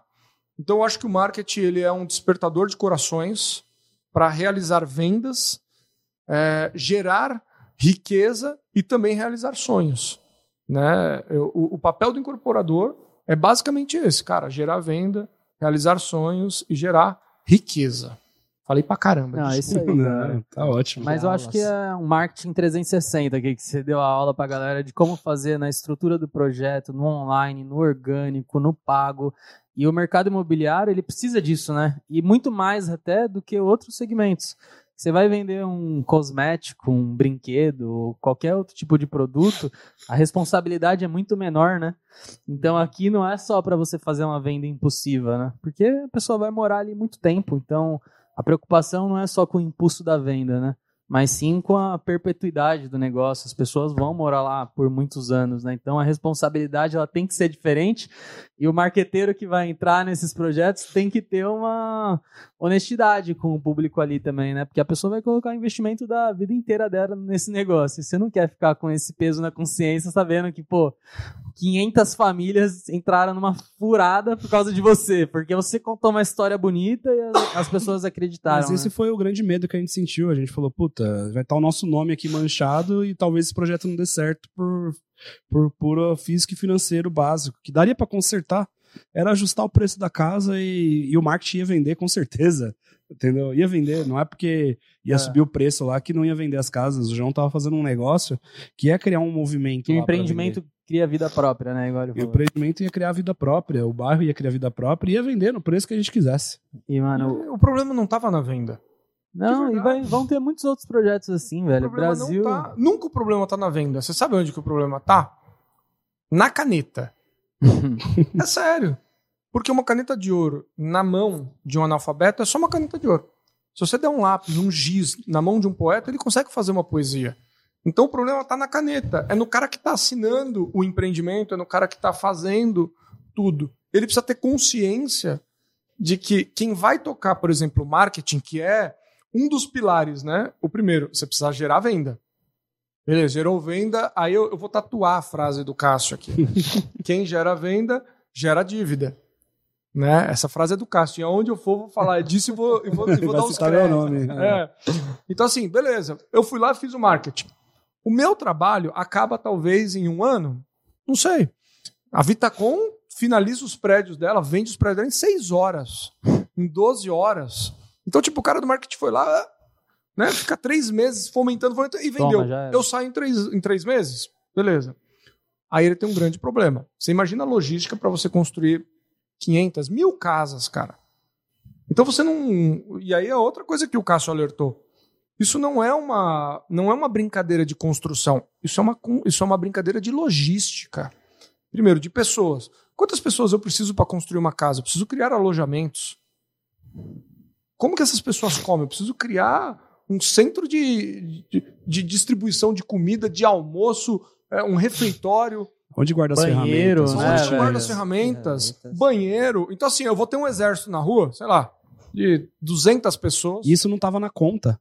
Entendeu? Esse que era a maior minha preocupação. Ah, a gente, e e, o e é o assim, óbvio, né? É. Onde que você vai colocar as pessoas? Não tem resposta. O então, custo considerado era o valor de matéria-prima da casa. Outro problema também que o Cássio identificou. Aonde que o senhor vai conseguir essas pessoas? O que, que ele respondeu? A gente vai lá, não sei aonde, vou, traz. É, vou, tra- vou pegar, não sei aonde. Não vou lá, falar o estado para não ser preconceituoso. Eu falei, tá, mas você já conhece essas pessoas? Na hora que eu ligar para fulano, ele desce caminhão de pessoas. Eu falei, cara, então assim... Mas ó, essas pessoas sabem construir casa? É isso. Você tem que ter, assim, ó, né, é, é voltar de novo na, na premissa básica. Fundação. Pilares. Então, para você construir a casa, você precisa ter no mínimo ali quatro pilares e dependendo do tamanho do vão, um intermediário ali para dar sustentabilidade. Se você não tiver isso, não adianta você querer fazer projeto, pegar, começar a comprar porcelanato. Não é hora de gastar dinheiro com isso. Agora e, é o seguinte... E a única resposta era assim, a conta fecha porque você comprar porcelanato para uma casa é um preço. Você comprar para quinhentas é outro. Tá. Isso também acontece na nossa fábrica, né? Falei pra ele. Uhum. Mas, e esses outros custos que a gente tá falando, né? Você vai ter que montar o alojamento, você vai ter que alimentar todo mundo, você vai ter que fazer uma série de gastos que não estão no seu planejamento, tá só no seu planejamento a construção da casa. Mas tem muito dinheiro gasto. Quando a gente aumentou a nossa fábrica, o nosso custo ficou maior para produzir. A gente produz mais, mas ficou mais caro também, porque envolve mais pessoas, envolve mais coisas, coisas que não precisavam antes. Custos que não precisavam ter antes com menos pessoas. E que agora, porque tem um pouco a mais, precisa. E muitas Entendi. vezes você precisa pôr um dinheiro na frente, né? Isso. Nem sempre o dinheiro, como? ele vem no fluxo e não exato, tinha esse dinheiro. Perfeito. Então esse que era o maior problema. Não tinha esse dinheiro e quando a gente falava, pô, a gente podia, a gente tem que ter um fundo aqui para antecipar recebíveis para qualquer eventualidade. Não, os fundos vão me morder, eu não quero. Os fundos vão me levar muito dinheiro. Falei, tá... O banco também. Ah, não tem jeito. Entendeu? Então, o que você vai fazer? Se faltar dinheiro, você vai fazer o quê? Olha, no, nos leilões de imóvel, tem uma frase que é muito, é muito verdade. Chega uma hora na vida que você tem que escolher para quem você quer perder. Para quem que você quer perder? Né? No caso de um leilão, eu vou perder pro banco ou vou perder pro cara que vai comprar o meu imóvel? Porque para alguém eu vou perder. Chega uma hora dos recebíveis que se você não tiver bem estruturado, você vai ter que chegar e falar o seguinte, para quem que eu vou perder? Para os processos das pessoas que compraram a minha casa ou o lucro que eu teria para realizar? Você tem que escolher para quem que você quer perder, se você não foi competente. E muitas vezes essa decisão é tomada assim, eu vou pegar esse dinheiro e vou sumir. Pois é, aí que aí que, aí que tava o nosso medo. O meu medo estava nisso. Porque você vai dar as mãos para uma pessoa que não é... O cara não escolheu nenhuma nem outra, né? É. Então só, tinha, só ia restar uma depois. Porra, cara, não me deu, não me deu uma saída. Por quê? A segurança que eu pedi para ele do negócio não foi colocado na mesa. Saca? E assim, ó, você vê como... Eu, porra, eu fui de coração. Eu trabalhei três meses de graça, gastei meu dinheiro, coloquei a minha credibilidade com o Cássio, levei um outro parceiro também. Na verdade, não levei, graças a Deus... Né, que é o dono de uma grande agência aqui em São Paulo, mas eu também ia levar para lá. Então assim, ó, eu coloquei o meu tempo, eu coloquei a minha credibilidade com o Cássio, é que para nós foi uma aula e ele entendeu, né, espero que tenha entendido que é, negócio é assim, ele pode tá, dar, dar bom como pode dar ruim, faz parte do business, mas eu realizei para ele porque o meu legado está lá, tudo que eu fiz eu não retirei, nem as postagens, nem os vídeos, nem as conversas. Eu só não terminei. Então, não fui falar com o governador, eu não fui falar com o prefeito, eu não terminei. Mas ele, agora ele sabe. E saber não quer dizer nada também, porque eu posso te dar uma receita de bolo. Não sei se você vai conseguir fazer o mesmo bolo, por exemplo, que uma confeiteira. Então, eu acho que é, uma das coisas que a gente precisa sempre se atentar é quem está do nosso lado e o porquê que essa pessoa está do nosso lado. Porque um barco, quando ele afunda, não é necessariamente a água que está para fora, mas é a água que você deixa entrar. É ela que vai afundar o seu barco. Uhum. E a água que você deixa entrar, você tem controle. A culpa é sua da água que você deixa entrar e da, e da situação que essa água vai tomar e você vai perder o controle. Então, clareza... Né? Quando você estiver navegando, é fundamental para o negócio dar certo. Exatamente. Transparência também. Eu acho lindo essas parábolas. Eu queria ter memória pra lembrar não, essas não, coisas. Eu não lembro essas coisas, eu vou criando. Mas eu ouvi, eu não lembro onde que eu ouvi isso. Se eu não me engano, eu ouvi isso de um pastor lá no Primocast, que ele falou, estava explicando alguma coisa, e ele falou essa questão do mar e tal. Eu não sei se ele falou desse jeito, uhum. que a gente absorve de um jeito e executa de outro. Uhum. Mas é, não, não fui eu que, que criei isso. Foi uma cópia aí que, que eu me apossei aí, me, me peguei de alguém. Não, não Tem uma outra frase muito legal que já também no Primocast, é, não sei se foi do mesmo pastor, mas é, que umas coisas mais importantes em qualquer relacionamento, seja de negócio ou de pessoas, é você ser sal na vida das pessoas, e isso está na Bíblia. Né? Legal. Parece o Brunet que fala isso. É, o Brunet, que se eu não me engano, fala isso mesmo. É, você tem que ser sal na vida das pessoas, porque uma comida sem sal ela não tem gosto nenhum. Então o sal, ele sempre é o toque final, mas nunca o principal. É. A gente tava lá para ser sal na vida do cara. Tipo, de é dar isso, o toque que um faltava para ele, dar o tempero que faltava pro negócio deslanchar e dar muito certo. Só que ele não recebeu esse sal. Ele falou, não, sai daqui. Vocês estão salgando a minha comida demais. Uhum. Né? Então a gente... É, eu acho que um dos grandes segredos para você crescer e ter sucesso, você sempre vai precisar de pessoas. E, e você sempre vai ter que ser sal na vida delas. Você vai ter que ajudá-las a construir algo. Né? E a gente tentou. E a gente ajudou. Eu, eu saí de lá, eu falei para você, João, no máximo aqui a gente... Ele teve um, dois caras novos, É, que, que, que bateu ele na mesa e falou pra ele o que ele precisava ouvir, e ele escuta se ele quiser, mas eu acho que se ele tava pedindo algo pra Deus pra ajudar ele a fazer esse empreendimento dar certo, a gente foi lá e ajudou, e ele talvez não trate algum outro investidor da forma que ele tratou a gente. Ele não tratou a gente mal em nenhum não, momento, não.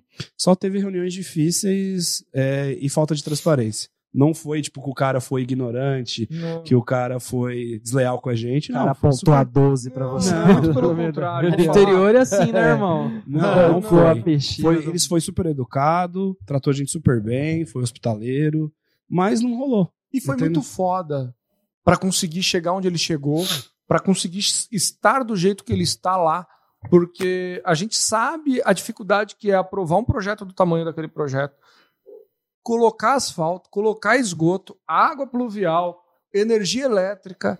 Então, assim, o cara é um herói. O cara é um herói, meu irmão, para fazer isso no mercado imobiliário sozinho. Ele chegou lá sozinho. E eu falei isso para ele, falei, você é um herói. Agora o que você não pode virar é vítima do seu próprio ego. Larga isso e vamos junto. Eu acho que tinham vários personagens na mesa que todos os dias elas entram na mesa, mas às vezes elas não sabem o papel delas dentro da mesa. E eu acho que esse é um dos grandes negócios, você saber qual é o seu papel dentro da mesa. Uhum. E às vezes retroceder, porque dentro do roteiro, às vezes tem que mudar para chegar lá. É isso aí. É isso aí, galera. Olha a ah, aula que a gente tá recebendo aqui hoje. Se você chegou até aqui, não curtiu, não, tem que curtir, não se inscreveu, não compartilhou, não se inscreveu. Não compartilhou. Se você tá no Spotify, se inscreve aí também, que agora tem os seguidores lá do Spotify, a gente quer ver os seguidores. E se você tiver abrindo lá uma sociedade com seu amigo, pede uma due diligence, pede no boteco, vê se seu amigo é confiável, se ele vai pagar a conta. É, é isso aí, velho. É. Mas é por isso que a gente queria trazer o João Angeli, que ele consegue trazer uma visão mais trezentos e sessenta dos negócios. Ele não é aquele construtor raizão que manja de obra e que sabe subir a casa, mas ele está ali em torno das outras áreas que envolvem a incorporação, a venda, o marketing. Ele também arremata imóvel de leilão, faz tokenização e várias coisas. E está na cabeça do, do maior projeto aí de real estate do Brasil, né? Exato, é. Como a gente tinha falado, né? Como tem a produção de Netflix também, os caras vão começar a colocar no Brasil agora, tipo esses programas que vocês veem aí nos Estados Unidos. É o Masterchef da construção. Dicas do Tarek, reformar para vender. O Brasil tá precisando dessas coisas também, né? E a gente precisa de uma galera que queira fazer esse tipo de programa também, e o cara que vai tocar, né? Isso, a gente falou algumas vezes com alguns convidados, até o próprio João já falou um pouco, né? João. Do The Real Estate Brasil. É... A gente vai estar tá lá também nessa vai, vai tá, vai tá lá. É de, al... de alguma forma a gente vai estar tá lá. E vai sair uma série aí, a gente não vai falar onde ainda, né, João? É, tá, tá, em tá em negociação aí, né? Ainda em algumas coisas, mas tá próximo de um canal grande de T V, cara, tá próximo certo de um grande streaming. Vai ser, né? Muito legal. E, e conta um pouquinho sobre como vai ser a dinâmica desse negócio aí, porque o pessoal falou, beleza, vamos construir uma casa de nove milhões, vai ser uma mistura de Big Brother, Masterchef. Conta um pouquinho qual que é essa ideia, de que que vai, o que, que as pessoas podem esperar dessa série. Pois é, eu acho que a série é basicamente o que a gente conversou aqui durante esse podcast inteiro, né? A gente vai pegar pessoas reais, com histórias reais, e vamos colocar elas em situações reais. Então a gente pega o, o, o cara que vai vender, o nosso corretor de imóveis, para poder vender a casa de nove milhões, a gente vai ver a estratégia que ele usa, o marketing dele, e vamos colocar, sei lá, a nossa sugestão em cima disso. Vamos ver o construtor, como é que é o modo como ele opera e ele conduz a equipe. Vamos ver também o designer de interiores, o que, que ele pensa para decorar. E a gente vai olhar tudo isso de camarote. E assim como nos grandes realities, a gente vai ter aquele nosso julgamento para saber se ele teve uma conduta boa ou não. Eu fiquei sabendo que o João é aquele que vai dar a martelada. Ah, vai ser o ah, Roberto bacana. Justus do Real Estate. É, voadora no pescoço. Não tem jeito. Então, o reality show é para, acho que, aprimorar aí e, e tentar profissionalizar, ajudar esse mercado no, no Brasil, que é tão maravilhoso, que é o mercado é. da construção. Um mercado que fomenta inúmeros empregos, gira muito dinheiro, ajuda a economia, melhora o nosso P I B, e a gente precisa ser aí uma alavanca para poder trazer prosperidade para um mercado que ainda é, não evoluiu tanto. Como lá fora, né? Como lá fora. Uhum. Então, acho que o meu maior sonho é poder ajudar as pessoas através dessas nossas conversas, porque é, tô, eu tenho certeza que algum dos problemas que a gente comentou hoje aqui na mesa, alguém tá passando. Alguém já passou, certamente. Ou vai passar, ou está passando. E o nosso papel é esse, ajudar. Né? Por isso, se vocês quiserem seguir as minhas redes sociais, João Underline, Angeli Underline, Trader de Imóveis também no YouTube e no Instagram. E vamos para cima, mais uma vez aí agradecer vocês. E na próxima eu vou pedir música aqui no Mikasa. É quem quiser participar também do reality, quem é corretor, cara, arquiteto, legal, designer, é. né? Que a gente tem bastante galera aqui do mercado imobiliário. Então, inscrições abertas, né? Então, inscrições abertas. Vai ganhar prêmio, vai ganhar alguma coisa? Oh, eu não posso falar do prêmio ainda, porque prêmio na televisão... Ah. É, precisa da Caixa autorizar, e a gente ainda não conseguiu essa autorização. Então, tá. só tem uma, uma plataforma hoje no Brasil que pode dar prêmio ou criar jogo, tipo a loteria, tá. que é a Caixa Econômica Federal. Então a gente está tentando aí ver se a gente consegue colocar Entendi. um prêmio milionário para a galera, mas se não der, as pessoas vão virar sócias dos staters, que são uhum. os participantes ali, os jurados, né, que é o João Carlos Godin, o Vini e o Diego do Minha Casa Financiada, que são patrocinadores aqui são. também, né? Isso. E é isso aí. O João Angeli, que vai estar tá lá também para poder colocar aquele sal que ninguém percebe, mas na falta dele, né? Uhum. Todo mundo pergunta, poxa, tá sem sal? E produção cinematográfica, né? Cinematográfica. Não estamos medindo esforços. Peguei todo esse know-how que eu tenho aí de vinte, mer- vinte anos de mercado, selecionei a melhor equipe que eu conheço, já tive o prazer de trabalhar, as melhores câmeras, o melhor estúdio. A gente deve gravar lá na P R H nove, nos estúdios da P R H nove, onde faz o Masterchef, junto com o Solomon, a Cissa, galera de ponta. E é isso, vamos para cima, tem muita coisa para acontecer. Eu já deixo aqui o convite para a galera do Mikasa, para a gente poder participar do reality bora. e mostrar o talento de vocês através bora, da G D. Bora. Que para mim é a melhor, a maior e a fábrica que entrega no prazo, né? Eu sou suspeito para falar, fui conhecer a estrutura de vocês é, e quando você vê pessoas do bem estando no lugar certo, com pessoas certas e na proporção certa, que é o que o Paulo Vieira sempre fala, é o sinônimo do sucesso. É isso aí, isso, galera. Nem precisa fazer o merchan da G D mais. Não, nem precisa. Ah, ele já fez. Não, valeu. João, uma pergunta. Inscrições abertas até que dia? Não sei dizer até que dia, mas a gente deve gravar agora aberta. no começo. Se você está vendo aqui o WhatsApp, a Regiane está recebendo aí todas as inscrições. Precisa mandar vídeo para... Pra, como se fosse o Big Brother. Olá, tudo bem? Eu sou o João Angeli, sou incorporador, bababá, aquele, aquele, coloca aquele sal dentro do, do uhum. vídeo e vai para cima. Isso é, até porque tem que, a pessoa também tem que ser vendável para a série. Né? Tem que ser perso- a gente chama de personagem na televisão, tem que render o bloco. Uhum. Tem que vir aqui e ser agradável, ser gostoso, Legal. o papo tem que ser bom. É isso. As gravações já iniciaram, né? Já. Das primeiras fases, né? Da construção. Já iniciaram. E a previsão é para quando? Pro final do ano? Eu acho que é agosto, setembro, a entrega da casa. E aí eu quero ver essa galera vender uma casa de nove milhões. É isso aí. Porque comprador para uma casa de Pô, nove milhões... A gente tem nove meses para tirar um CRECI. Opa. Vocês vão tentar também fazer a venda? Pô, louco, velho. Se, se, se eu postar pelo Mikasa e vender, também conta? Na verdade, como você não tem o CRECI, ah, a gente tá. vai, fazer, vai pagar uma taxa de indicação. Indicação ah, você pode dar. Não, tudo bem. Não, mas isso aí é fácil de resolver. Se é uma coisa que não é difícil... Se tem uma coisa que não é difícil, é tirar o CRECI. É verdade. Ah, se bem que tá meio difícil, a galera aí tá... É? É, a prova não tá tão fácil, não. Eu tô tentando tirar o meu CRECI aí agora. Eu tô igual a quinta série, que eu bombei a quinta série. Né? Acho que eu bombei também a prova do é que é aquela prova que a gente não dá atenção, igual a prova de direção, né? Que a gente vai e fala, não, assim tudo. Aí falei, você vê lá as perguntas e fala, caramba, eu não conheço essa placa. É isso, velho. Eu tenho que estudar pra passar, né? Não tem jeito, você vai achando que você não, vai não, mas... manjar tudo. Mas eu, eu falo que não é, de, não é que é fácil, mas não é tão exigente quanto deveria. É, pode ser que tenha melhorado agora, mas... Mas eu acho que o, o bom corretor de imóveis é, é aquele cara não. que tem o carisma pra mediar uma venda É, sem dúvidas. Uhum. A pessoa precisa sair de lá meio que contemplada com as informações, contemplada com a obra que ele está comprando, né, a casa, e entender o quanto ele consegue pagar o fluxo financeiro. Se o cara sai com isso dentro do coração e ele teve o sentimento de pertencimento, cara, você já tem cinquenta e um por cento da casa vendida. Uhum. O resto vai ser alinhamento. Isso aí. Mas... O problema é que a pessoa sai de lá com dúvida. Por quê? Às vezes o corretor, não são todos, é, não consegue explanar, não tem ali um, um bom... É, depois que o cara sai, um bom retorno, entendeu? Então... Isso é um papo para um outro episódio. Ah, é, a vamos, gente falou um tá, pouco disso já, mas... conversar. É... é isso aí, galera. É isso aí. Seguimos com o nosso propósito aqui, então. A gente trouxe aqui o João Angeli para... Acho que mais a galera que é da área mesmo do mercado imobiliário que vai curtir esse episódio. E a gente está aqui para isso, para ajudar quem é da área a ter mais conhecimento, é, viver experiências, talvez escutar experiências que Sim. ainda não pôde viver e aprender com isso e ganhar mais dinheiro também no mercado imobiliário, né? É isso aí. Nosso querido mercado imobiliário, que a gente aprendeu a amar, né, com, com desses, desses dois anos que a gente está fazendo as coisas aqui. É isso aí, até a próxima semana, pessoal. Eu acho que esse episódio deu muito valor aqui pra gente, Tamo aprendemos junto. muito. Skin the game total, né, total. A gente participou do negócio e contou um pouquinho. Até brinquei com o João, pô, isso dá um episódio maneiro pra gente contar, que eu saí de lá com uma sensação de aprendizado gigante.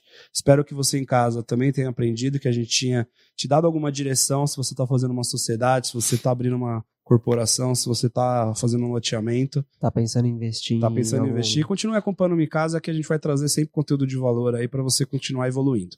É isso aí, pessoal. Até a próxima semana e tchau. Obrigado, tchau. obrigado e tchau.